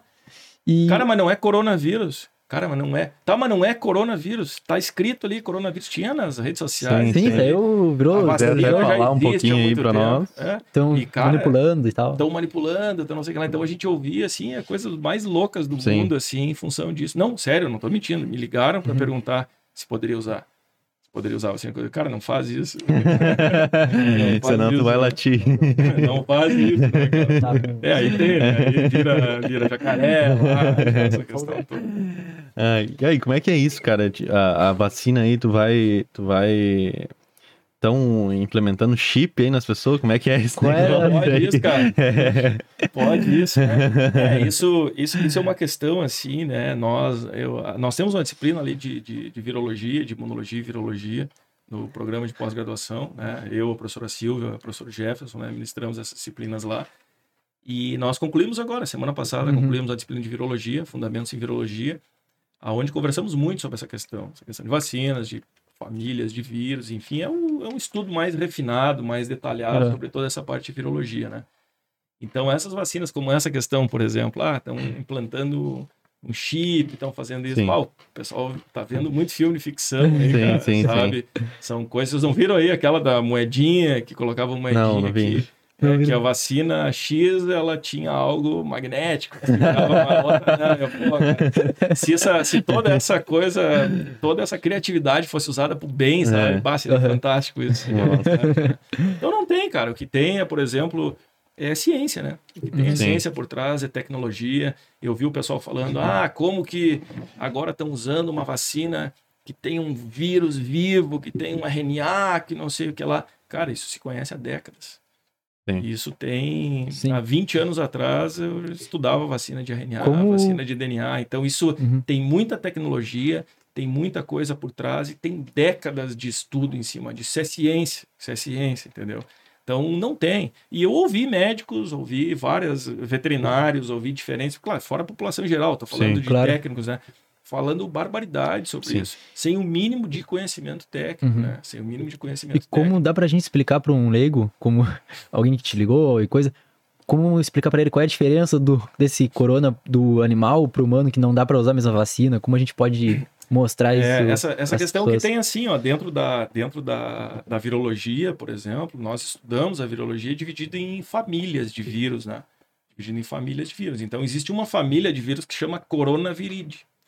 Então, ali dentro eu tenho todos os coronavírus que causam doença nas diferentes espécies. Tá? Então, o que, que determina, por exemplo, assim, se um coronavírus ele vai infectar um humano ou se vai infectar um cão? É a presença de um receptor específico para esse vírus naquele determinado tecido. Certo. Tá? Então existem vírus, que vocês sabem, existem vírus que usam, que podem infectar humanos e animais, o que caracterizam as enfermidades zoonóticas, aí, né? virais zoonóticas. E nesse caso, por exemplo, de coronavírus humano ou animal, a ciência muda, ela está evoluindo, ela é Uhum. dinâmica, né? Mas, por exemplo, não tem como uma pessoa se infectar com um corona humano e um corona. Até o corona, esse SARS-CoV-2, ele pode infectar as, as animais. Uhum. Não, não é o importante, pelo que se conhece até então na Sim. epidemiologia dessas doenças, mas ele pode infectar. Mas de um animal e humano, não tem importância, Sim. não tem relevância isso. Então são vírus diferentes. São vírus Com a diferentes. nomenclatura se- parecida. Oi? Com um nome parecido. Com nome parecido, não, Sim. com nome igual. Igual. Eles são coronavírus. Por, que, que, por que, que ambos são coronavírus? porque eles têm as suas características morfológicas e genômicas parecidas ou Uhum. quase que idênticas, mas existem diferenças. Detalhezinho que muda. Existem Certo. detalhezinhos que mudam. Então, por exemplo, para começar essa história, essa ah, uma vacina veterinária vou usar em humanos. Primeiro, porque é uma vacina de uso veterinário. Tá? Uhum. Ela tem todo um veículo, uma formulação, e ela foi testada em animais. Ela não, não é para uso humano, tá? Então tem todos esses processos, Uhum. por exemplo, que a gente tem que respeitar. Então, uma pessoa simplesmente leiga achar que, ah, porque ela tem para veterinário, eu vou usar para humano, vai funcionar. Não. Não vai. Não é assim que funciona. Não é assim que funciona. Tá? E a gente está vivendo isso hoje, né? Uhum. Nós testamos aí, teve aqui, foi testada a vacina, uma das vacinas aí foram testadas aqui no, no, no Hospital Escola da UFPEL. Teve em equinos, né? Alguma coisa assim? Não teve? Em equinos teve, Foi um- teve um soro, projeto, eu até, faço, eu até faço parte desse projeto junto ali com o professor Fábio Leivas, o professor Nogueira, que era da produção de um soro específico, um soro hiperimune, que Uhum. as pessoas vêm testando em diferentes locais, né? Sim. foi feito todo o projeto aqui. Eu não sei exatamente que, em que pé anda agora nessa Uhum. questão, mas é a produção de soro específico. Né? Exato. Para o É. tratamento, como auxiliar no tratamento. Ou seja, são diferentes eh, frentes né, Pra tentar de combater. o- atuação contra isso, né? Contra isso, Sim. mais ou menos essa questão. Então, a questão da virologia é isso que eu comentei com vocês. Uhum. Então, não tem como uma pessoa leiga achar que está ali escrito e fazer toda uma teoria da conspiração, Uhum. né? em função daquilo, né? Sim. Não, porque agora já tem a vacina, porque agora, ou seja, é muito mais fácil acreditar numa teoria da conspiração do que passar por todo esse processo de conhecimento, Sim. Sim. de estudo, para entender exatamente como é que funciona. Você sabe, é um caminho mais, mais rápido, né? É muito É. mais fácil acreditar Sim. naquilo do que O pessoal já tá acreditando já agora na Terra plana. Que. Ah, que, que é um Covid? E, e isso aí, né, pessoal? Isso aí que a gente está falando é que hoje a gente está num, numa. vivendo um momento que tudo é, é politizado, né? Sim. E eu comentei esse dia, é um dos maiores erros que a gente comete. É, é, a gente, nós cometemos, né? Nós, daí o nós, É. novo, nós cometemos, é misturar essas coisas, né? Que são coisas diferentes. Ciência é ciência, ciência não tem lado, vírus não tem lado. Sim. Nós Sim. estamos tratando que o vírus não tem lado, não tem A, B, não tem errado, não tem preto e branco, não tem, Não, cara. uhum. Não tem disso, né? né? Fazendo essa, essa dicotomia aqui, não claro. existe isso. Então é ciência, é ciência. Nós podemos discutir. Nós podemos discutir tecnicamente se uma vacina A, B ou C, uma é melhor ou superior que a outra. Sim. Podemos Sim. discutir tecnicamente isso, mas não politicamente. Ah, não. Claro, não com politicamente, Uhum. de maneira nenhuma. Se vocês, se a gente entrar nesse mérito, a gente vai discutir, vai ver testes, vai estudar, vai procurar vacina. Nós temos três vacinas basicamente de Covid hoje. Uma vacina inativada, que é a mais clássica, nós temos uma vacina de RNA e nós temos uma vacina com vetorial, com vetor. São três sistemas diferentes, com uma indução de resposta imunológica diferente, com eficiências diferentes. né? Ou seja, como a gente está na guerra com três armas diferentes, Uhum. entendeu? Vamos brigar com a que tem, mais essa agora, vamos procurar a outra e vamos lá. Que bom que teve três Sim. frentes diferentes, entendeu? E quando o Uhum. pessoal fala, bah, tomei a vacina e tal, ah, mas me deu, me deu, ah, tô passando mal, não sei o que, nem deveria ter tomado. Manda Ah. uma mensagem pra esse pessoal aí, que agora que tu tenha, Ah, isso oportunidade, aí, cara, manda- isso é o que mais fala tem, alguma né, cara? uma mensagem de Na internet, conscienti- é, conscientização mais tem, aí. Isso é o que mais tem. Cara, nós temos, como eu comentei com vocês, nós temos três vacinas diferentes com tecnologias diferentes, tá? Essas vacinas ampla, cara, qualquer, eu acho que quase todas as enfermidades, se eu perguntar para vocês uma enfermidade, provavelmente nessa enfermidade já foi testada uma vacina Sim. com vetor, já foi testada uma vacina de RNA ou uma vacina de DNA, já foram testadas. Uhum. Isso é, é tecnologia, tecnologia Sim. que tem por trás. Então, especificamente nesse ponto aí, essas três vacinas diferentes, elas causam reações diferentes pelo tipo de vacina. Pelo tipo de vacina, Sim. certo? Então tem uma vacina inativada, onde muito provavelmente a reação vacinal é muito mais branda.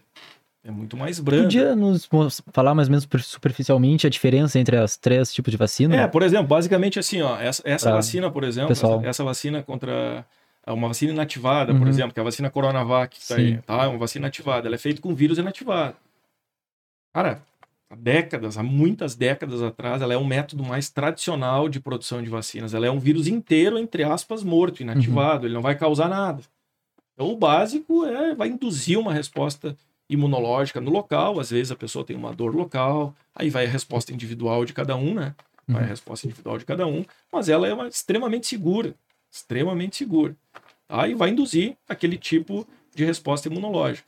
Nós temos a vacina da AstraZeneca, que agora está entrando muito aí, Uhum. que as pessoas mais reclamam de efeitos colaterais, A AstraZeneca é a que tu toma e depois tem um tempo, de- demora mais pra ela tomar tem, de estão novo, né? fazendo com três Isso. meses depois, né? Uhum. Então, por exemplo, ela é uma vacina com vetor.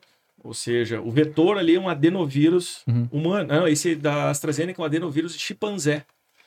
né? Então, para quem não conhece o assunto, se o cara diz, ah, tá usando um adenovírus de, de chimpanzé. Ah, então eu vou virar um macaco. É. É, Se não me engano, é um que mais- adenovírus de chimpanzé. que mais tinha meme é, vou virar um jacaré. É, não, agora, como é tanta, a gente estava trabalhando outra semana. Tem uma vacina lá, Sputnik, a russa, por exemplo. Eram adenovi- dois adenovírus humanos diferentes. Se não Uhum. me engano, é quase certeza. Essa do da AstraZeneca, aí, vamos fazer uma pesquisa aí. Se não me engano, É. é um adenovírus chimpanzé. Ou seja, ele é um vetor, ele é um vetor viral, certo? Um vetor viral. Estou fazendo a pesquisa aí. Faz É, aí, pesquisa aí. Se não me engano, é esse aí. Se não me engano, esse aí. Cara, isso foi testado há muito tempo atrás. Ele é só um vetor. Ele é um vírus que vai carregar a informação genética de uma proteína, de um gene específico lá do SARS-CoV-2, e ele vai infectar as nossas células, porém ele não vai se replicar Uhum. e vai produzir. É esse aí, né? Valeu, obrigado aí nos bastidores. aí, Ah, né? Não, Tava tá ajudando. é, né?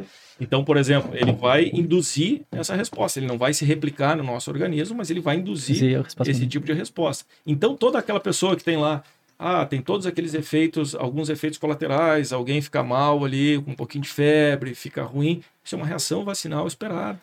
É o, é o, o corpo tentando reagir a isso. Tentando É, se é. defender, vamos dizer. Não, dessa- na verdade, ele está induzindo, ele está Sim. montando essa Sim. resposta imunológica contra aquele agente, Uhum. certo? Ele está montando.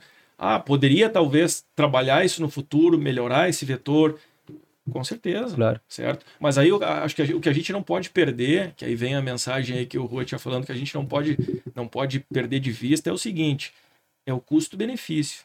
Sim. Né? Um dos problemas que eu vejo muito grande hoje, um dos maiores problemas que eu vejo nessa questão hoje é o entendimento seguinte, que a vacina hoje ela não pode ser pensada como algo individual e, e sim coletivo. Eu, Sim. eu, Que a gente precisa, nós, é o Nós. coletivo. No momento que a maioria das pessoas estiverem imunizadas, a gente tranca isso. A sim. gente tranca Eu, questão. eu vi, até foi ontem, eu vi no, no TikTok um. um Faltou um DNA meme. só aqui no Ah, final. não, né? agora vi um meme bem interessante que o cara era, ah, vacina da vacina do Covid. Ah, fazendo um drama mal. Aí bebendo na, no carnaval, todo bah, baita borracheiro, depois ressaca e coisa, não reclama. Mas aí dá a vacina, uma dorzinha, Reclama. reclama. É, tem algumas pessoas que têm uma reação mais, Sim. mais forte, mais intensa, mas aí o que eu falo pra vocês é o custo-benefício, cara. Sim. Eu já vi muitas É toda uma pessoas. população, né? É, eu já vi muitas pessoas assim, ah, eu não quero porque eu vou ficar ruim. Então, tu quer o Covid, então? Uhum.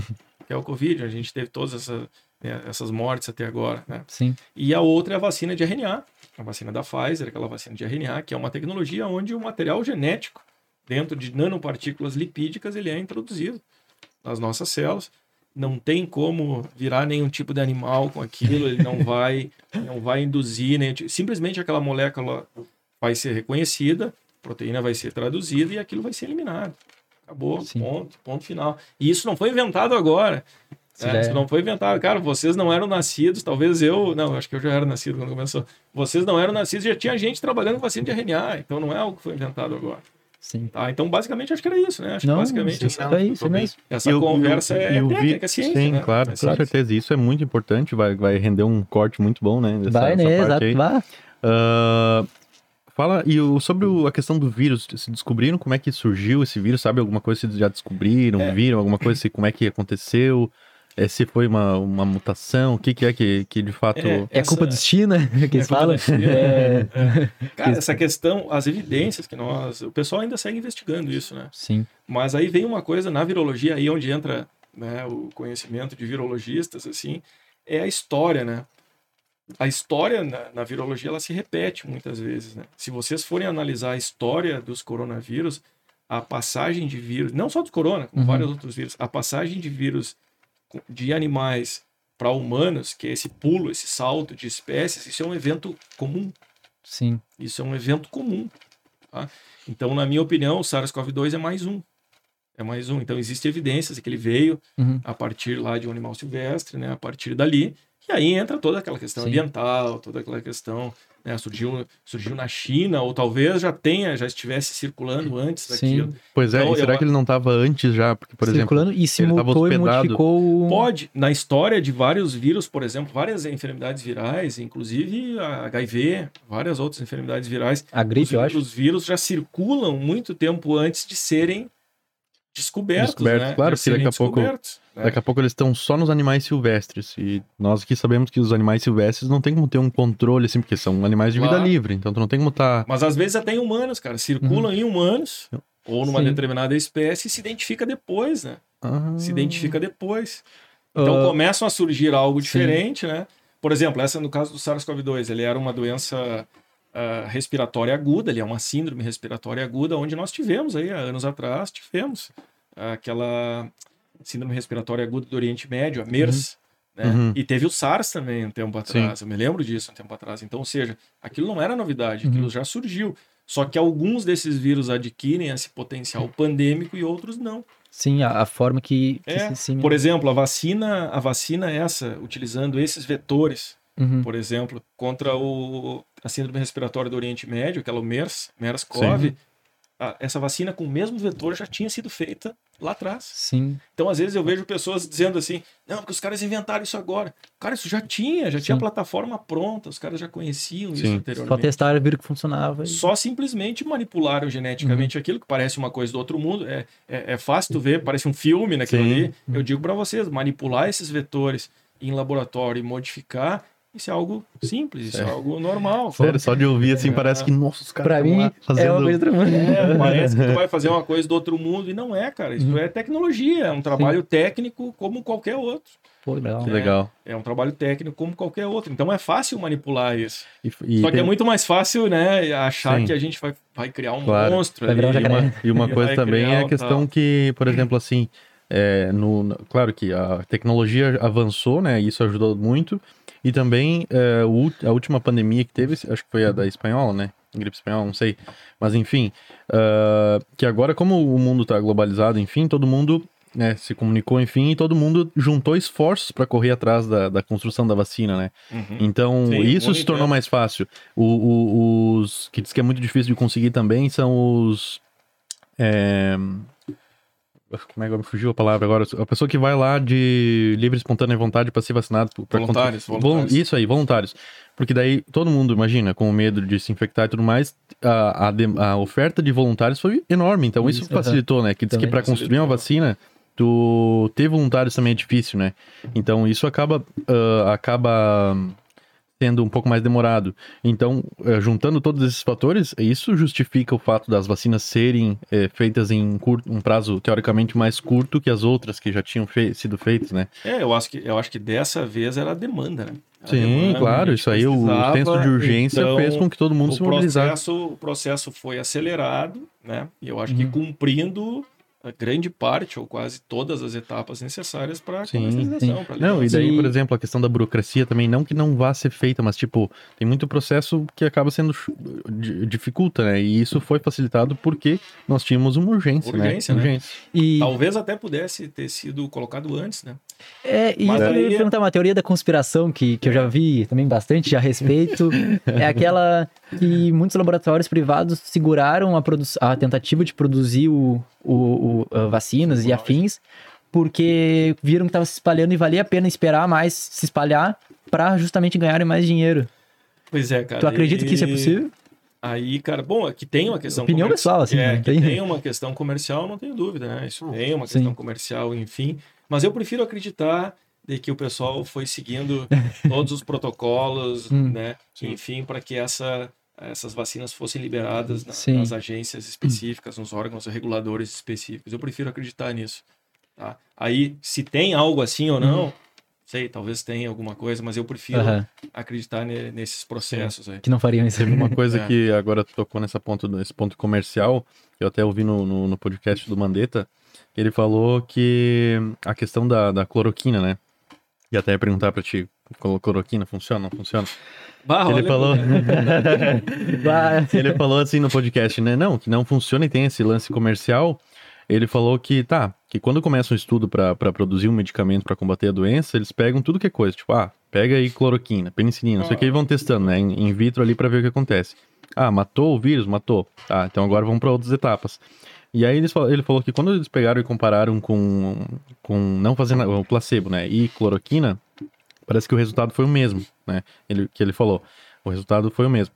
Só que daí, comercialmente, é vantagem tu falar, ah, não, faz cloroquina, porque, tipo, eh, se eu não me engano, ele falou que é, cloroquina e placebo, as duas, as, as duas populações melhoraram 86%, né? Que foi o índice de melhora. E aí ele falou, ah, comercialmente falando, se tu colocar cloroquina e melhorar 86%, 86% é muito melhor, né, para as indústrias, enfim. Então tem muito esse, esse ah, coisa para tentar colocar algo. Tem. E aí tem aquela a, a história que é, não é um antiviral, né? É algo que é para pra... Não, não é a cloroquina, é que eles falam do. Agora me fugiu o nome.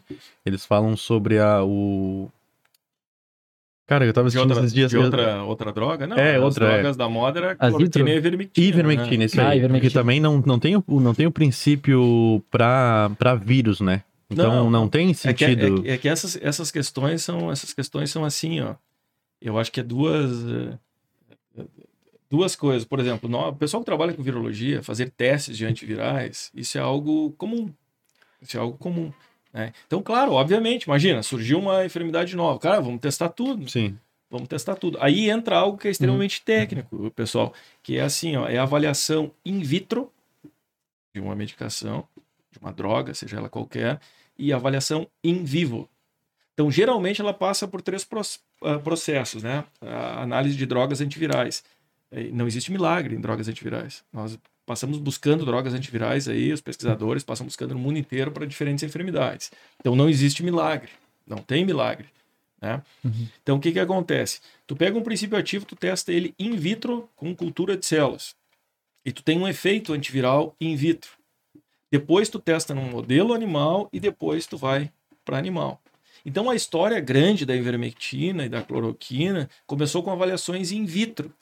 A avaliação in vitro é uma coisa, cara. Sim. Colocar ela depois, Sim. que é a atividade uh, virucida antiviral, que nós chamamos, é, colocar num organismo animal ou humano depois e querer o mesmo efeito, Sim. cara, não tem é como. Diferente. Não tem como. Tem uma história, tem uma historinha, lembrando que agora tem uma historinha de um. É, eu me lembro que o professor contava, né, na época que estava fora, aí o professor contava que era assim, que ele fez todas umas avaliações, fez todas umas avaliações de uma determinada substância em ratos em ratos. E ele teve efeitos espetaculares.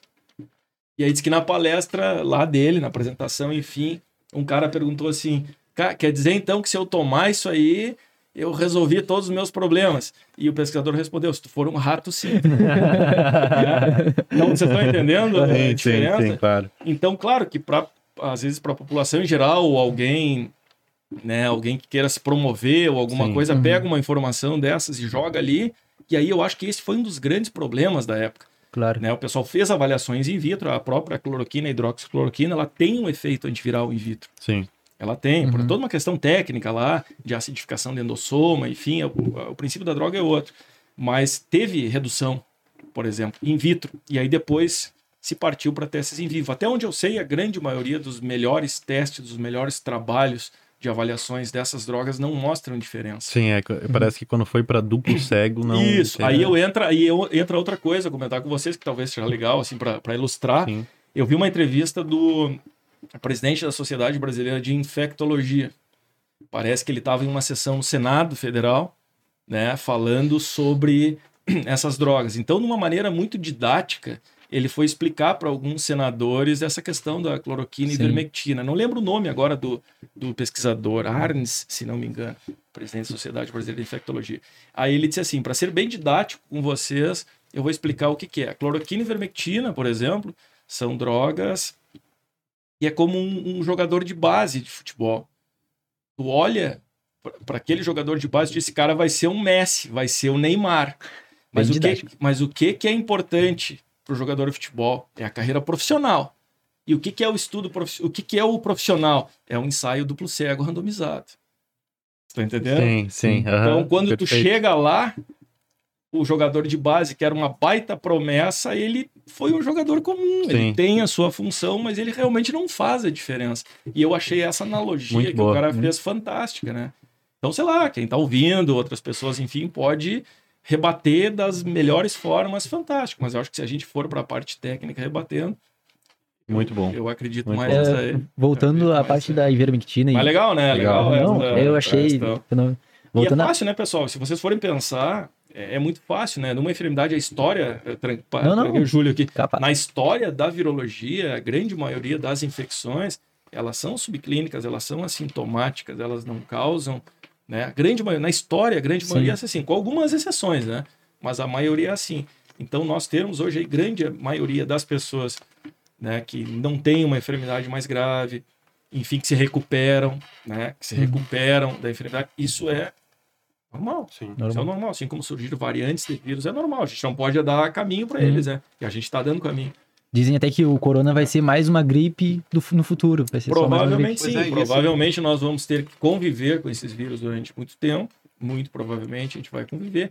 E ele vai acabar ao longo do tempo, ao longo do tempo, se perpetuando, né? Com a Digamos- maioria da população vacinada, ele não vai ter tanto Sim. caminho para se Sim. modificar. Provavelmente ele vai E outra possibilidade endêmica, é vai que, ser- teoricamente, ele selecione, no caso, ele quem não, quem não é resistente a ele, ou não toma vacina, ah, vá à falência, e quem seja resistente consiga seguir vivo, como se fosse uma gripe. É, eu escutei já É, também pro- isso. Provavelmente. Vai ser uma coisa e aí assim. nós vamos ter o quê? Nós vamos ter ao longo dos anos, provavelmente, novos imunógenos, Uhum. com variantes diferentes que, vai, que vão eh, proporcionar para nós uma cobertura vacinal maior. E esse- Muito provavelmente É. isso que vai acontecer. E esse, e esse, não acha que tem um risco, talvez, desse lance das variantes aí? Porque tá acontecendo muita, muito, muitas variantes, muitas variantes, porque tá se replicando muito. Então a probabilidade de dar uma mutação é, é Claro, alta. Quanto mais caminho tu dá, mais. Mais ele- chance então, tem. chance. Então, eu não acho que talvez seja. Tem um risco de, tipo, isso ficar se perpetuando muito tempo, muito tempo e, e perder o controle, porque imagina só a quantia de, de variantes que, cara, é absurdo. Parece que toda semana Ah, aparece eu- uma. é. que agora tem uma brasileira, né? Sim, É. tem várias e Eu não- vão surgir outras. A questão é, é- é o grande problema, né? Na história desses vírus, assim, na história desses vírus, podem acontecer mutações em determinados locais ou deleções, que é comum dentro do genoma dos coronavírus. né? E surgiram várias. Já tem algumas variantes com deleções de genoma. Hum. E aí tem enfermidades veterinárias de coronavírus onde isso já aconteceu, Sim. com deleções de genoma. É por isso que a gente estuda Hum. virologia. É por isso que. Então tu tem essa, tu tem essa informação. Então é possível, é. O que, que a gente está dando? A gente está dando é espaço para esses vírus se multiplicarem. Nós estamos atrasados num processo de vacinação que deveria, né? Enfim, por vários problemas, assim, deveria ser mais rápido, com mais oferta de vacinas. Enfim, isso é um problema mundial, talvez, essa questão. Então, pode acontecer isso? Pode. Então, eu não tenho como chegar aqui e dizer, ah, Juan, vai surgir uma nova variante que vai começar tudo de novo. Sim. N- não sei, É possível, mas, mas não é. é possível. Tá? Se nós tivermos, por exemplo, alguma variante que seja escape dessas vacinas, que pode Uhum. acontecer, começa tudo de novo. Nossa. Tá? Então é esse entendimento que as pessoas precisam ter, né? Precisam ter. Só que é Uhum. como eu falei para vocês, é, É. nós, né? Aham. É. Quando nós pensamos muito diferentes, sem, eh, sem conhecimento técnico, pô, aí é. Tu gostou E- dessa, né? Gostei. Não gostei porque eu vinha muito tempo pensando sim, nisso, sim. essa sacada Sim. tua aí foi legal. Esse negócio da ivermectina, eu também já, é que eu eu li já muita bobagem e eu nunca sei o que é bobagem. O cara fica sempre naquela. O cara tenta levar, sempre procurar. É o excesso de informação. É, o cara tenta procurar ac- aceitar o que é verdade. Por isso que o cara acaba estudando mais. Falar da, que em certos locais, não sei se foi na África, onde, que pessoas que tomavam frequentemente ivermectina, o casos de corona foram inferiores, de levar, no caso, a morte. No caso, a Uhum. probabilidade de morrer foi bem menor do que em locais que não tomavam ivermectina. Pelo que entendi, era um, não sei se é um, um local específico da África, onde a população era muito pobre e tomava seguidamente ivermectina porque tinha muitos problemas ah, ah, sobre isso. Então acabou que. Não. Sim. sei se foi Eu- daí que surgiu eu, também um. eu, eu ouvi falar, Júlio, disso aí. Eu ouvi falar, mas confesso que não, não vi nenhum trabalho, Sim, não vi nada nenhuma coisa comprovar. mostrando, porque a gente tem uma tem a- essa formação de ver trabalhos É, eu, eu procurei também né? não achei Sim. nada. Eu E nessa. eu acho que a maioria das pessoas que pegam essas informações não tem. É aquilo que eu falei para vocês, é recortar um pedacinho de alguma coisa E lança... passar para frente. Uhum. Eu realmente não vi, Uhum. né? Eu realmente Sim, não vi. sim. Mas realmente tem, pode acontecer. Pode, só que aí tu tem que analisar como todo. Aí Claro. entra a questão do conhecimento técnico científico, Sim. de avaliar o Avaliar, trabalho, estudar de avaliar a metodologia, Uhum. certo? Porque senão a gente pode dizer muito simples, assim, ah, os veterinários eh, de Pelotas, eu conheço 10 e os 10 não se infectaram. Aí tu perpetua que veterinários não se infectam com, com Sim, sim, fica Sim, muito. entendeu? Tem que ver Claro. metodologia. Então a gente tem que ter muito claro isso, tem que avaliar com calma. Só que hoje é muito difícil isso. Porque qualquer coisa que tu fala, os caras politizam. Uhum. E aí eu acho que quando a gente politiza demais ou radicaliza É. alguma coisa, tu Uhum. não enxerga É. o resto, né? É. Tu Sim. fica cego e tu não, não, não, não, não enxerga Concordo. o resto. É como futebol, né, cara? Sim, Quem gosta sim, de futebol aí começa a Uhum. falar só de Inter e Grêmio, né? Ou de Brasil e Pelotas, é que parece que É. não existe mais futebol, entendeu? É. Não existe aquilo, né? Então, É, aí fica chato. Cara, tu falou, num- tocou num ponto legal agora. É, como é que tu, tu, tu tem um. A questão da atualização, como é que tu vai fazendo? Tem um costume de estar sempre buscando é, artigo, lendo todo dia? Tu tem. Como é que funciona? Como é que tu faz esse, Cara, a gente, eu esse acho que processo de, de Aham. entender assim a literatura? Eu mesmo para nós assim que né nós que somos professores e pesquisadores e trabalhamos com isso né virologistas assim o excesso de informação é absurdo é muito grande é muita coisa não tem como alguém acompanhar tudo que acontece não tem é muito A difícil ideia nossa é que os professores estão vendo tudo toda hora. é, mas não tem como, é muita coisa. O que tem, assim, que trabalha. Eu, por exemplo, eu tenho vários grupos, eu tenho grupo de WhatsApp da Sociedade Brasileira de Virologia, tem grupo de, de WhatsApp daqui da unidade de diagnóstico, né? Tem o grupo de WhatsApp dos virologistas que passaram por Santa Maria, que estão distribuídos no Brasil inteiro. Então, ali a gente compartilha muita informação. Então, muitas coisas que eu não consegui ler ou acompanhar, tem sempre um colega compartilhando. Sim, legal. Quando é algo que me chama atenção, eu vou olhar. Eu vou olhar. Tem então acaba a rede conhecimento. social. Isso, a rede Sim. social acaba ajudando, Ajudando, nesse né? sentido. Certo. Né? Ué, Porque legal, não tem como. Artigo tu não tem Sim. como ler tudo, né, cara? Sim, Sim. porque primeiro que tu não tem como tu saber tudo. Tu vai lá, Não, ah, não vai, tem. vai em, em PubMed, o negócio ali tu procura, mas tipo, tu não co- consegue ter o controle de todas as plataformas que disponibilizam artigos no mundo, né? Isso é impossível. Não então tu tem, tem, co- não tem, é muita coisa. É muita coisa, então coisa. tu- Então a Sim. gente tem que filtrar, né? Só Sim. que é. Eu gostaria que, pa- que parasse um pouco, assim, sabe, essa questão, assim, do pessoal discutindo, se matando com qualquer outra Sim. informação. Cara, é, É, vamos, vamos pensar, vamos olhar. Não, e essa coisa das medicações, assim, que vocês estavam falando, cara, que bom que tivesse uma medicação que resolvesse esse Sim. problema. Cara, fantástico, isso seria, assim, fantástico, fantástico, mas não, não tem, por exemplo, antivirais clássicos, por exemplo, que foram testados, não funcionam. sim. E não tem como a gente brigar. Aquilo não funcionou, é técnico, é pesquisa, não funcionou, cara. Não funcionou, simplesmente não funcionou. Tá, paciência, seguimos. É É, isso aí. Vamos pra frente, vamos, pra Vamos, frente. vamos embora. Mas é, né? Se a gente começa a É. entrar nesse Sim, assunto, a sim. gente fica e é, e é isso aí. Mas é né? legal essa, essa, essa troca, assim, é, uma conversa com, tipo, tu tem muita experiência nesse sentido, enfim, a gente, às vezes a gente tem umas dú- dúvidas bobas, que nem É, o Júlio mas falou aqui, mas É. é uma, uma troca muito boa. Deve ser dúvida, deve, né? Porque deve eu- ter dúvida de muita gente ao mesmo tempo. É, muitas e poucas, porque eu, Uhum. também, eu também tenho muitas dúvidas e eu às vezes estou ouvindo colegas, estou Uhum. ouvindo pessoas, tentando, tentando aprender. Acho que Certo. é esse. Sim, né? sim, claro, é claro. esse, o ponto é esse. Quer falar alguma coisa? Uhum. Cara, eu vou só falar- fazer um insight aqui agora que me veio na, na Uhum. cabeça, né, pra aproveitar. Tu tocou num ponto legal ali, que é a questão da, de um pouco da nossa parte, né? De nós fazer um pouco nossa parte. É, tem um livro, e daí eu vou dar um exemplo. Nós aqui, cara, eu, tipo, temos uma relação, nossa, muito boa, enfim, foi, nós falamos ali tudo certo, veio aqui no nosso podcast, tal, um prazer receber. É, mas é só que quero pegar uma, uma situação que, que, que aconteceu e eu quero trazer o exemplo que com certeza muitos vão se identificar, né? É, eu tô lendo um livro que se chama O, o Antifrágil. É muito bom. E, e, e nele ele, ele traz essa questão de, das coisas que se beneficiam com o caos, né? Que o, o, o frágil, ah, o oposto de frágil é o robusto, né? Mas o robusto, ele não é uma coisa que ele se beneficia com aquela co- com o problema que aconteceu. E o antifrágil já é algo que é, se beneficia, né? Passou por, por, por, por algo, algo ruim que aconteceu e se beneficiou. Por exemplo, no livro ele fala sobre a cidade de Beirute, se não me engano, que foi destruída não sei quantas vezes, e pela oitava vez que, que reconstruíram ela, descobriram uma biblioteca de direito de não sei quanto tempo atrás, então veio muito conhecimento. Então é, é esse tipo de coisa, né? Ah, e também ele fala sobre a, a questão do controle das emoções, né? De tu saber controlar as emoções nos momentos certos. E aí teve uma coisa que, é- que é legal de, de- de falar, que tipo, quando eu fui conversar contigo, nós teve- tivemos toda aquela dificuldade e tal do, do, do, do remoto, enfim, que tem muito, né? Sim, E aí tá, mandou assim, daí eu mandei, daí eu pensei, ah, ele não tá querendo falar comigo, e coisa, né? Daí eu fiquei naquela, tu sempre pensa, pensa no pior. Aí eu acho que tu tinha, porque tu tava cheio de coisa, enfim, tu mandou, bah, qualquer coisa, tu. Daí eu puxei a conversa assim, e aí tu, ah, não, só isso, não sei o que, senão eu tô indo, porque daí tu tava indo fazer alguma outra coisa. Aí eu pensei, ah, cara, tá louco? Me, me cara cortou, mala. é, que cara mala, é, me cortou aqui. E aí eu ah, fiquei assim na hora, né? Aí depois eu parei e pensei, não, calma aí, peraí, cara, o cara deve estar fazendo mil coisas, tipo, nossa, só porque, né, não tem nada a ver isso aí.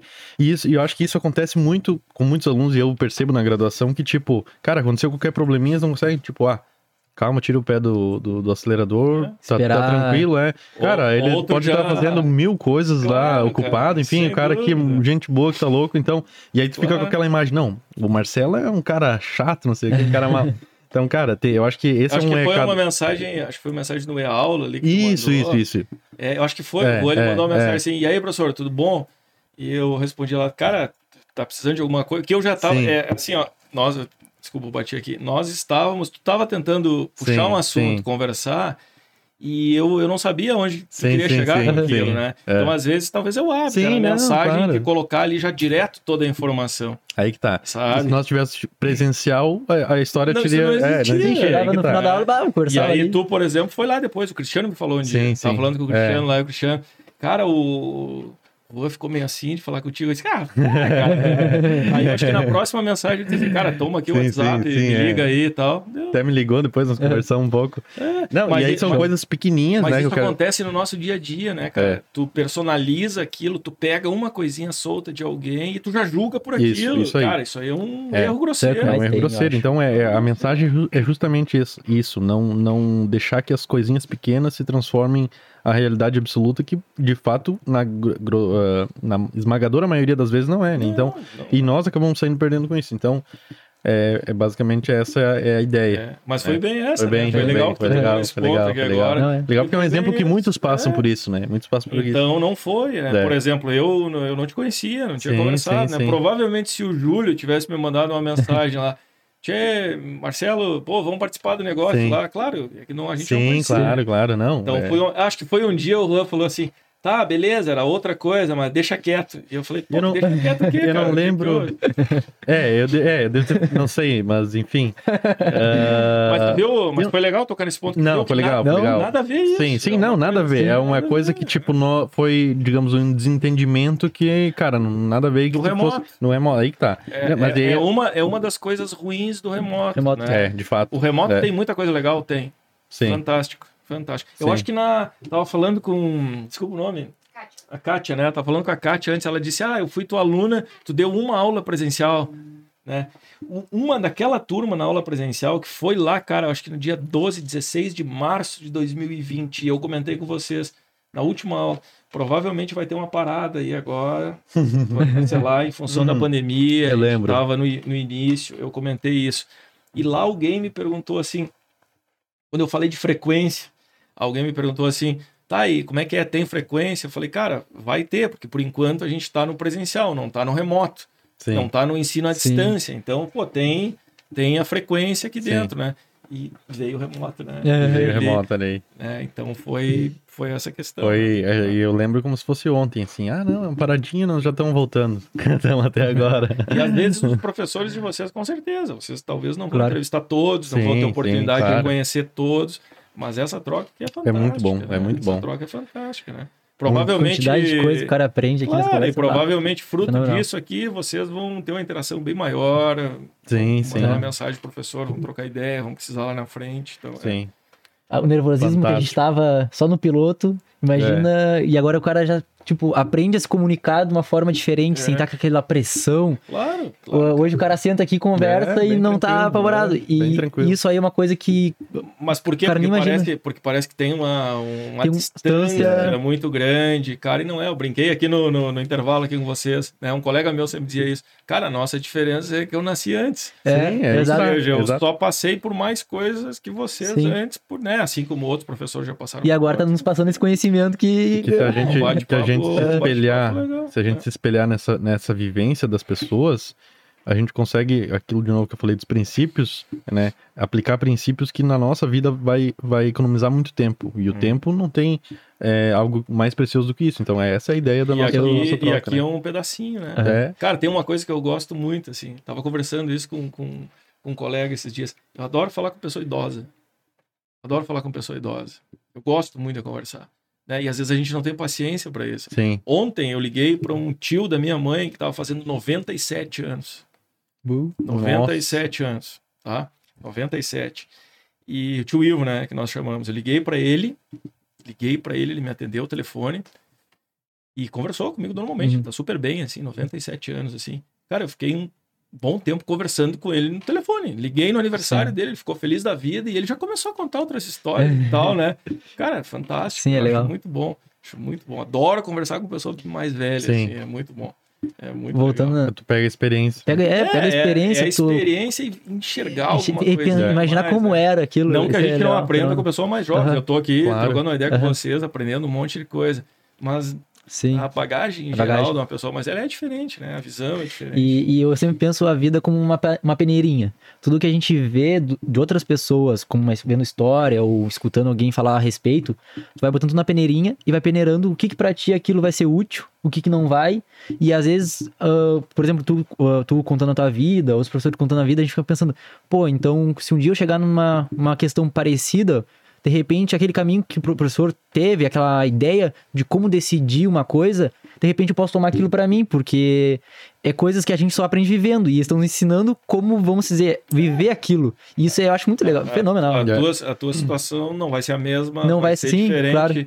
O que tu tem por trás para tomar aquela decisão é completamente diferente. Então eu isso eu aprendi, eu aprendi Sim. muito isso nessa vivência assim fora, justamente com né, com essas culturas diferentes. Viu que- Justamente isso é, é diferente, cara. É simplesmente Uhum. diferente, é Sim. simplesmente diferente, né? Muito diferente, muito diferente. Uhum. Só isso.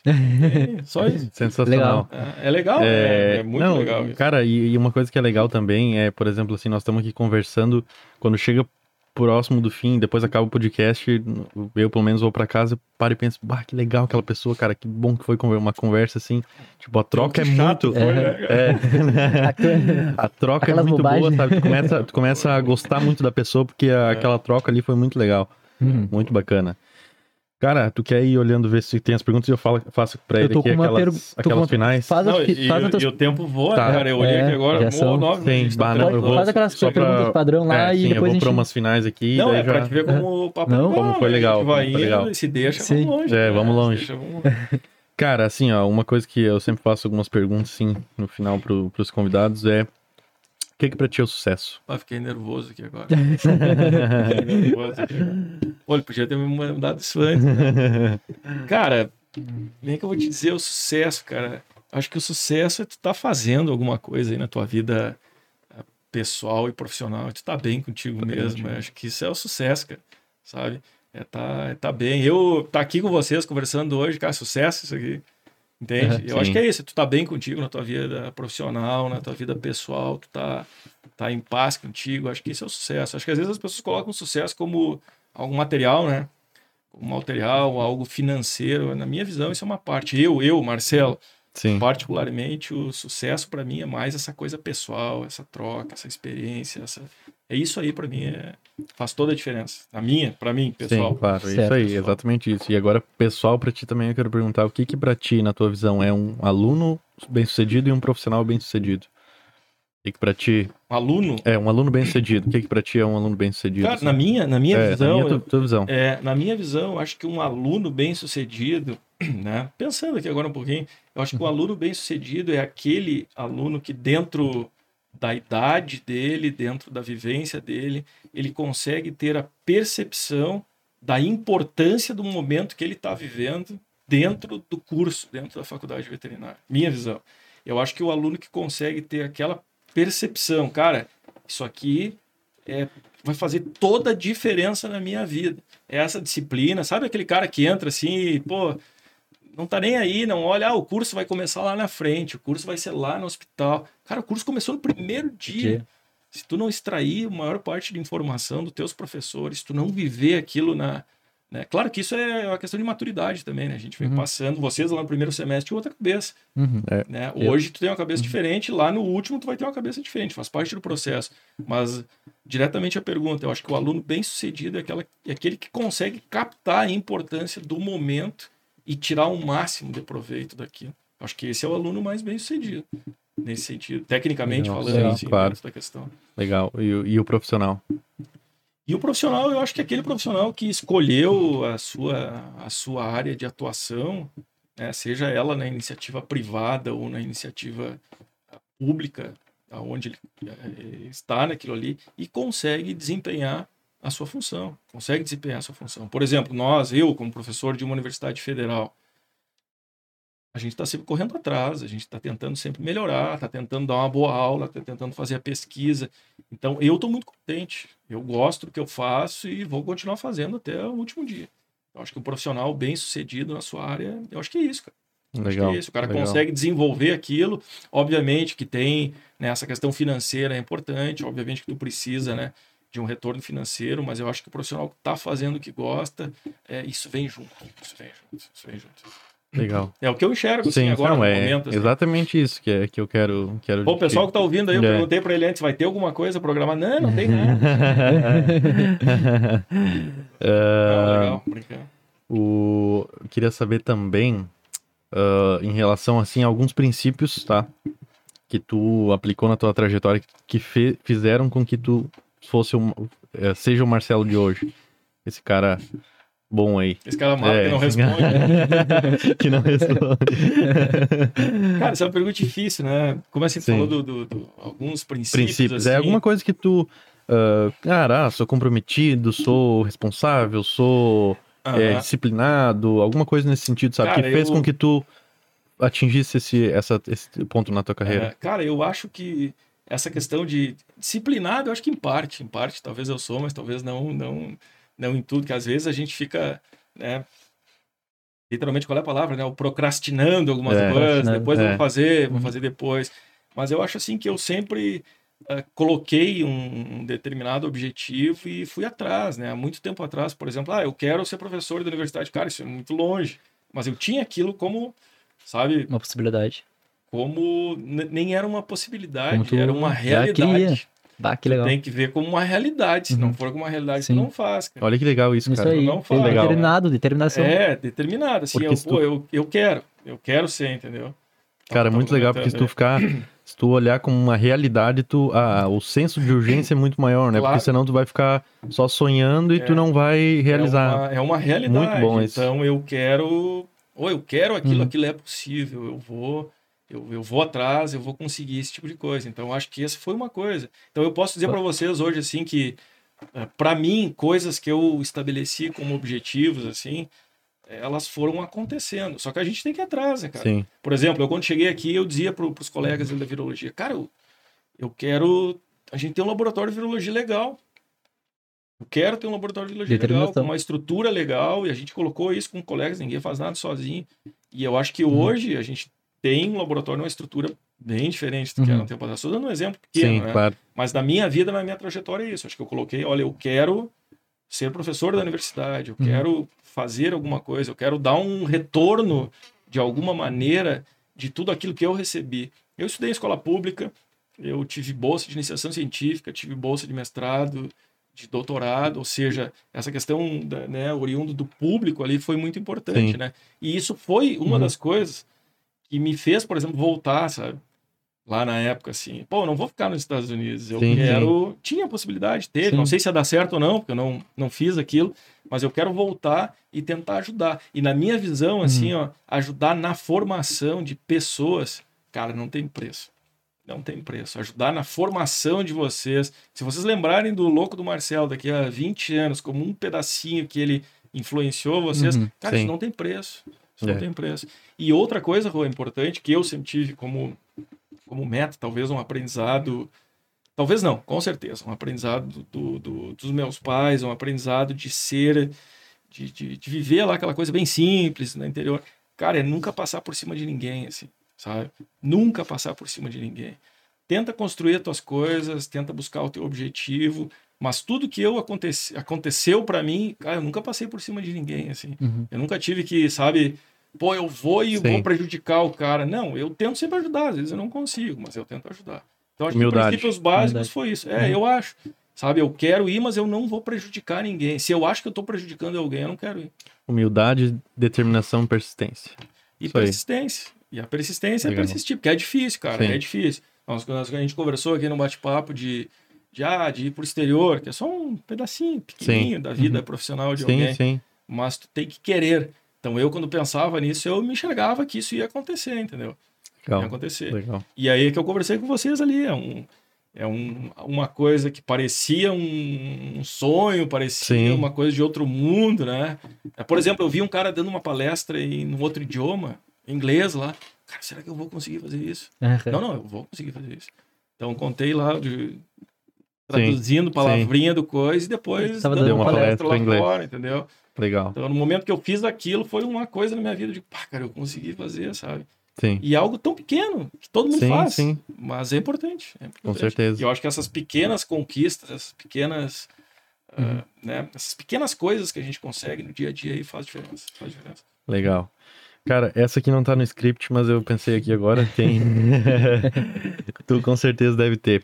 É, diz que o, o- Como é que é? Cara, me fugiu. O. Como é que é o professor, cara, de TPOA? Me fugiu o nome dele agora. Vladimir. Vladimir. O Vladimir, que é nosso parceiro, né? Grande grande amigo Vladimir. nosso, é. grande amigo nosso. E eu até convidei ele também, falei com ele e Ah, tal, mas ele. Vladimir é fantástico. Nossa, Ó, Vladimir. muito. É, é, nós vamos, vamos conversar aí. Ele só me pediu deixar um tempo para aliviar um pouco mais a questão que tá agora, né? Mas que ele tem muita história de aluno colando. tu tem alguma?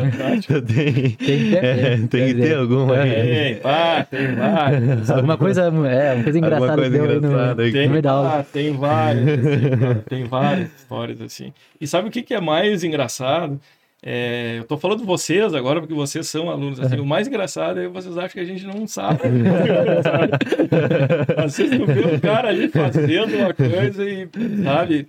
E eu, e eu, e eu confesso para vocês, eu quando tenho que chamar a atenção de alguém, eu, falo, eu me sinto extremamente constrangido. Sabe? Constrangido. E confesso para vocês, eu tinha muito medo. Eu, Sim, né, sim. eu, eu tinha muito medo dessa questão, porque né? Porque parece que tu tá. Aquilo que eu falei, eu tô prejudicando, Sim, né? eu quero sim, tirar claro. vantagem de alguma coisa, Sim. né? Então, tem várias, assim, tem várias. Às vezes tem uns de vocês. Contei uma. online. Cara, deixa eu ver, deixa eu lembrar de alguma aqui, cara, que teve, assim, que teve, assim, cara. Eu acho que teve uma, teve uma história uma vez, acho que foi lá em, ah, lá em Niterói, eu acho que foi essa, não, não lembro agora exatamente, aonde ah, o cara veio falar com, veio falar, acho que veio falar comigo ou com a minha colega, a gente estava, estávamos entre dois lá, e o cara veio falar e ele tava, acho que, sei lá, com um papelzinho na mão aqui ou alguma coisa, e aquele papelzinho saiu assim, ó, pá, no chão. E quando caiu no chão, o cara virou assim, pá, botou o pé em cima e saiu da sala arrastando. Sabe? Saiu puxando o papelzinho até o final. Assim. Cara, foi tão assim, eu falei, mano, não tem o que fazer, deixa. Deixa que vai. Sabe? Caiu o papelzinho, devia, estar alguma coisinha escrita. E o cara se perdeu assim, pá! Sabe? Saiu. Alguém numa perna arrastando, saiu manco. manco, saiu manco. Nossa, Lembrei dessa agora. Ai, que legal, cara, que legal. É, mas tem, né, cara? Cara, assim, ó. E, e, na verdade isso aí, né, Rô, se a gente for pensar essa coisa ali do, do colar na prova, agora, sistema remoto, né? Sim. Sistema remoto. Cara, acho que tem um monte de aluno que acha Sim. que a gente não sabe, que tá todo mundo no grupo de WhatsApp, tá todo mundo tirando foto da prova, enfim. A gente acaba se enganando com isso. Sim, né? sim, É, sim. Parece conversa que eu ouvia Sim. lá do- dos meus pais, dos meus Sim, professores, assim. Aquela conversa assim, ah, nada a ver isso aí. Aí tá se enganando. É, não tem, claro. não tem. Lá na frente vem a conta. Aí que É, tá, aí que tá. é Fica-. Fica, esperto aí, o pessoa que tá colando. Vem a conta. Olha só, é, tá, eu vou pra última agora, tá? É assim, ó, o que acontece? Esse ne- negócio todo aqui que nós estamos fazendo tem um propósito, né? E a ideia minha, né, um dia eu tenho um desejo de escrever um livro sobre essas experiências e tal. Então agora eu sempre peço uma, uma frase assim para a pessoa falar, né, para dar um conselho, alguma coisa, né? O que, que tu pode dizer? Então se daqui 20 anos um aluno aí de veterinária estiver lendo um livro com uma frase tua aí, pode Pô, falar que- alguma coisa aí. Que pergunta difícil, cara. alguma coisa que tu queira falar, como conselho, não é? Não precisa se É difícil se- dar conselho é, hoje, né? é.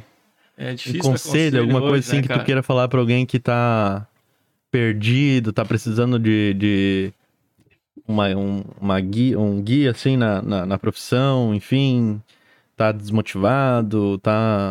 É, Essa questão da profissão, ela, é- ela é complicada, né? A gente passa por várias coisas, mas, cara, eu acho que tu falou agora, é como eu falei, é como eu tinha dito antes ali. Eu acho que é aquilo que vem, vem no momento, né? Aquilo que a gente tá pensando no momento. Cara, eu acho que o, o principal, acho que eu diria é, cara, não perde a essência, sabe? Não Hum. perde a essência da coisa, assim. Não perde essa questão humana, essa questão essência, essa questão. Acho que o mundo ia ser bem melhor se isso fosse levado em consideração, né? Sim. Fosse levado em consideração. Acho que é a essência. O Júlio tem que ser o Júlio, cara. O Juan tem que ser o Juan, a Kátia tem que ser. Vocês não podem mudar. No momento que vocês mudam essa essência por qualquer outro motivo, vai dar problema lá na Vai frente. dar problema. Então eu, eu tento ah, levar isso comigo, sabe? Então eu, eu, eu, eu posso dizer isso para vocês hoje. Eu sou muito feliz aqui na UFPEL, lá no- com os meus colegas, porque nós pensamos parecido e porque essa essência é mantida. Eu acho que isso é Que legal. por aí, é isso que eu penso Legal. agora, assim, é isso que eu penso agora. É isso aí. Porque se tu pensar só no, no, no financeiro e prejudicar a Sim. tua essência em função do financeiro, tá entendendo? Claro, Tô não, entendi. chegar, Sim. Vai dar problema, Não pode cara. passar por não cima a do. a- a- É, ele- o- a- os teus interesses não pode passar É, por cima da tua, da eu tua acho que essência. aquilo vai te satisfazer alguma a- alguma alguma coisa que tu necessite no momento, né? alguma necessidade Sim. temporária, mas depois aquilo volta. Então Sim. eu vejo isso hoje como Legal. algo, algo importante. Sim. Pô, me Legal. pegou nessa, hein? pois é. Boa, boa Não, é um, pergunta, é um boa pergunta. Legal. é um legal. desejo, né? Vamos ver se vai dar, se vai ter como, mas quero, quero tentar escrever. Legal. Realidade. Usar todo. Aham. Realidade, é Realidade. isso aí, vou, vou escrever. Vou escrever. Exatamente, vou e aí, escrever. imagina só pegar toda essa experiência toda aí, né, que, que, que a gente vai, vai absorver, então vai ser, vai ser bem bacana. Por mim era isso? As perguntas? Tu não, não, não eu tenho, viu? Tem uma. Não tem como entrar. Eu não tenho como entrar no. Ai, cara. Eu tenho- eu tenho uma aqui. Isso, Tem é. alguma aí? Ah, Tem, tem. sim. Essa aí é que o pessoal mandou, tá? Só pra. Só pra fala Eu fala tenho aí, a-. É, eu tenho acesso a algumas aí, tem. As outras tá tudo com. Fala. Ah, é do pessoal que envia o Pix pra, nos- pra nos dar- colaborar aí. Tá tudo pelo QR Code que tá na tela. A gente vai deixar na descrição do vídeo, a gente não deixou hoje, mas tá o QR Code. E também no, tem no site mesmo, que no, tá no nosso perfil do Instagram, tem acesso ali ah, pra colaborar com a gente. E aí deixa a pergunta e manda o comprovante via Instagram. Aqui eu tenho uma. E tipo, meu, ah, o Jarbas Xavier, meu irmão mandou um abraço e perguntou, perguntou sobre os principais diagnósticos que o laboratório faz.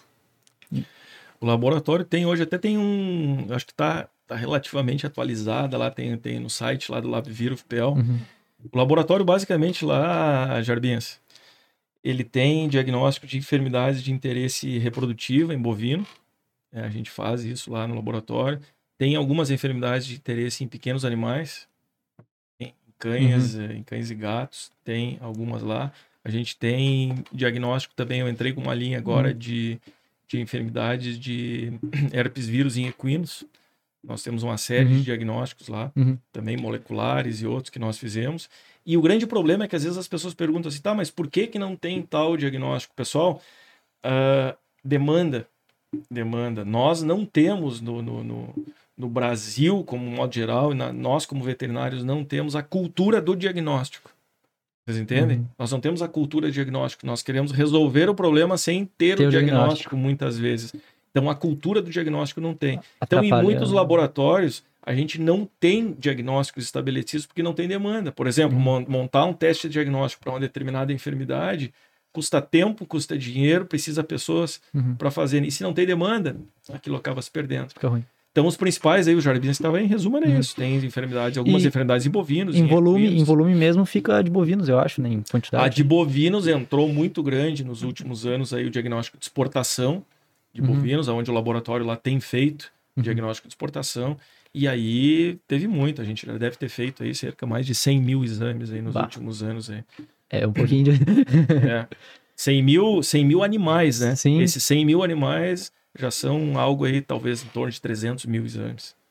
Né? Dessas enfermidades Ah, de sim. interesse para exportação. Nós, nós fizemos uma parte disso. Legal. né? Outra pergunta, Kátia Jag. Será que a vacina do Covid pode ser junto com a da gripe normal no futuro? Eu acredito que sim. Ser unificado. Eu acredito que sim. Tem tecnologia para fazer isso.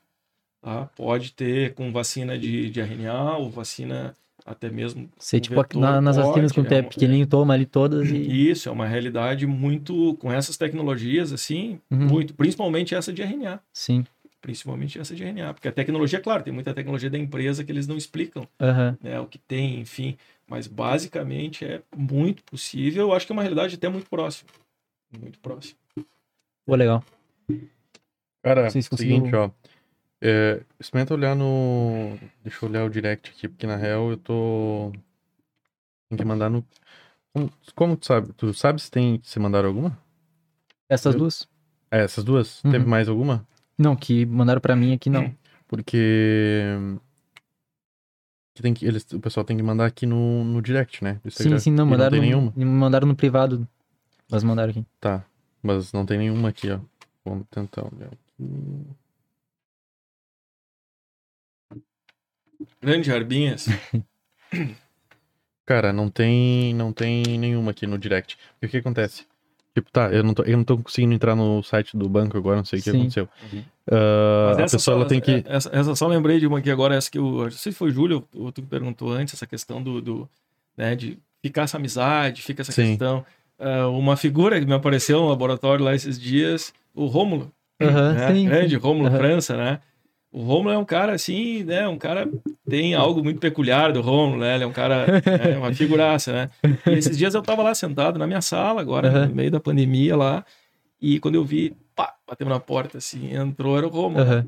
Tchê, daí, professor, como é que tá? É uma figura. Cara, vim passar na universidade aqui e vim trazer não sei o que, qualquer coisa, e passei aqui para dar um oi para vocês. Cara, Bah, isso não sim. tem preço. Legal. Aham. Não tem preço. Cara, não tem artigo Sim. que pague, não tem nada. A lembrança que pague. que tem. É a lembrança, é a amizade, Sim. alguma coisa que tu deixou. E ele, às vezes, sei lá, manda. me manda um monte de mensagem, coisa técnica e tal. E, cara, Sim. a gente conversa, Pô, é legal. conversa E sempre. Essa interação pós-graduação vezes. é, muito. Pergunta aí pra ele, por exemplo, Aham. às vezes ele tá lá me mandando um monte de áudio, um monte de coisa pra resolver o negócio e eu fico conversando com ele. Claro. E Isso é uma coisa que, que pode até não parecer, mas para nós também, alunos, eu pelo menos tenho, gosto assim de tipo, ah, mandar mensagem, enfim, e falar. Fica tranquilo, pode mandar pra mim. É, agora, agora fica mais tranquilo Tá de falar e tal, porque é legal essa. porque são pessoas que a gente admira que, e que com certeza em algum momento é, mostraram, ah, se mostraram, deram um exemplo pra gente construir o que a gente é hoje. né? Eu acho que é- os professores têm uma importância absurda, então Tem, claro. é, isso é muito bom. E aí, de certa forma, é recompensa- recompensador a gente chegar e falar, ó, cara, tu me ajudou naquilo, tu é. É. Ou mandar um abraço, tudo bem, como é que tá? Enfim, é, isso da- é legal. E da, e da forma negativa também tem, né? Sim, Também. Exato. Também. Tu, tu consegue. Eu extraí muitas coisas boas de professores e muitos exemplos que eu quero não seguir, entendeu? Não tô dizendo que o cara tá errado, enfim, Aham. eu só acho, né? Sim. Dentro daquela Sim. essência, dentro daquela questão, Sim. acho que. Acho que não. Faz parte. Não quero. não Cara, quero. Então, ah, aprende, coisa- aprende com os bons e com os ruins. Com os né? ruins. Não, É, não total. Exatamente, é a, pen- a experiência- peneirinha. É a vai vendo experiência, né? que. é a É peneirinha, a experiência. a peneirinha. E isso é muito bom, é uma coisa que, ah, ah, porque às vezes as pessoas, tá, ah, muitas delas são ruins em determinadas situações, mas elas conseguem é, levar conhecimento pra ti, tanto o que ela faz de ruim, como daqui a pouco, em Claro. alguns casos, tem algumas outras habilidades boas. Então, tu, como tu falou, bem falou, a questão da peneirinha, tu absorve o que, que é, bom pra ti. Mas a- É. essa percepção, por exemplo, até mesmo professores. Eu tive professores que, dando aula, cara, era muito ruim. E depois tu conhecia o cara fora Como vida dali, e o cara te passa um. né? É. Então, Aham. é fantástico isso aí. É fantástico. isso aí. Nem todos os professores têm didática, É. nem todos os Sim. professores têm Ah, o cara didática. que claro. tem didática ainda dá, ainda E dá ainda palestra aqui gente pra boa, nós. né? é isso aí.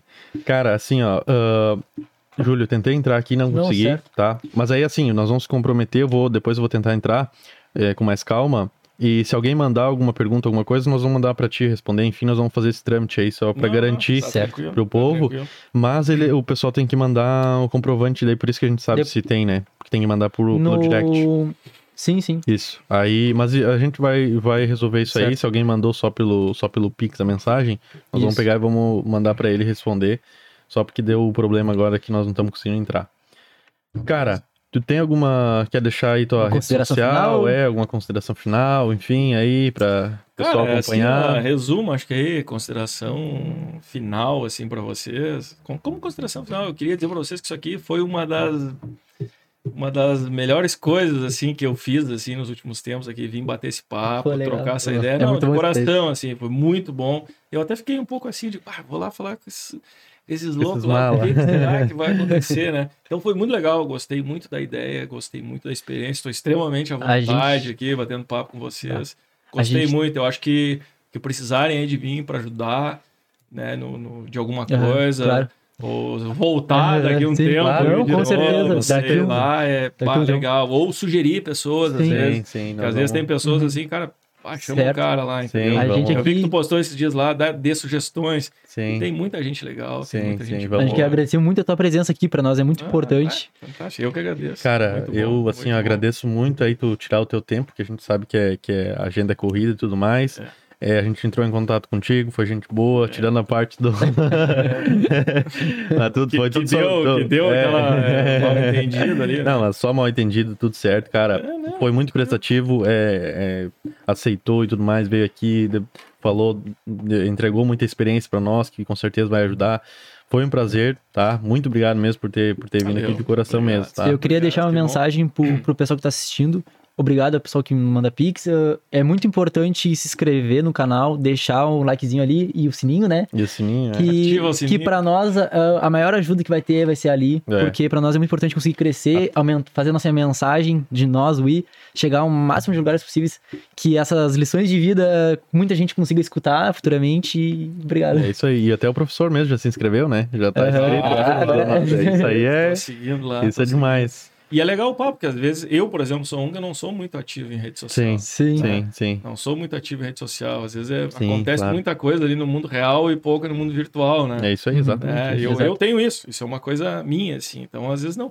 Às vezes o pessoal quer conhecer alguém, vai lá na rede social, né? Às vezes não Sim, mostra. Não tem sim. muita Não coisa. mostra, Aí que não tá. tem nada que ver. E, o, Então. e aqui vai ser o lugar bom pra conhecer, porque, Aham. porque E muitas vezes a rede social, às vezes, de muitas pessoas, acaba sendo só aquela vitrine que não é a vida real também. Às vezes Esse é o alguma... principal de todos. é uma vitrine que não Esse é, é o o... principal de todos. Esse é o principal de todos. é, e, Show. o, e o podcast acaba trazendo esse lado mais Ah, humano, legal. mais, Mais essa humano. troca, né? Pra não te Legal. deixar, mostrar a essência, mostrar o lado humano, isso aí que É. tinha falado. É isso aí. Pessoal, pra concluir aqui então, é, se inscrevam no nosso canal aqui principal, sigam lá nós na rede social que é arroba UIPDC. E era isso. Tem o canal de cortes, que vai sair cortes aqui, vai ser bem Tem o canal de cortes, o Instagram do professor é arroba Marcelo17, se não me É engano. MD Lima 17. Não sei M- por que, eu fiz isso, mas é MD 17. MD Lima 17. Sigam lá o professor. Cara, muito obrigado mesmo, foi um prazer. Tá? Valeu. Valeu, tamo junto, é só o começo.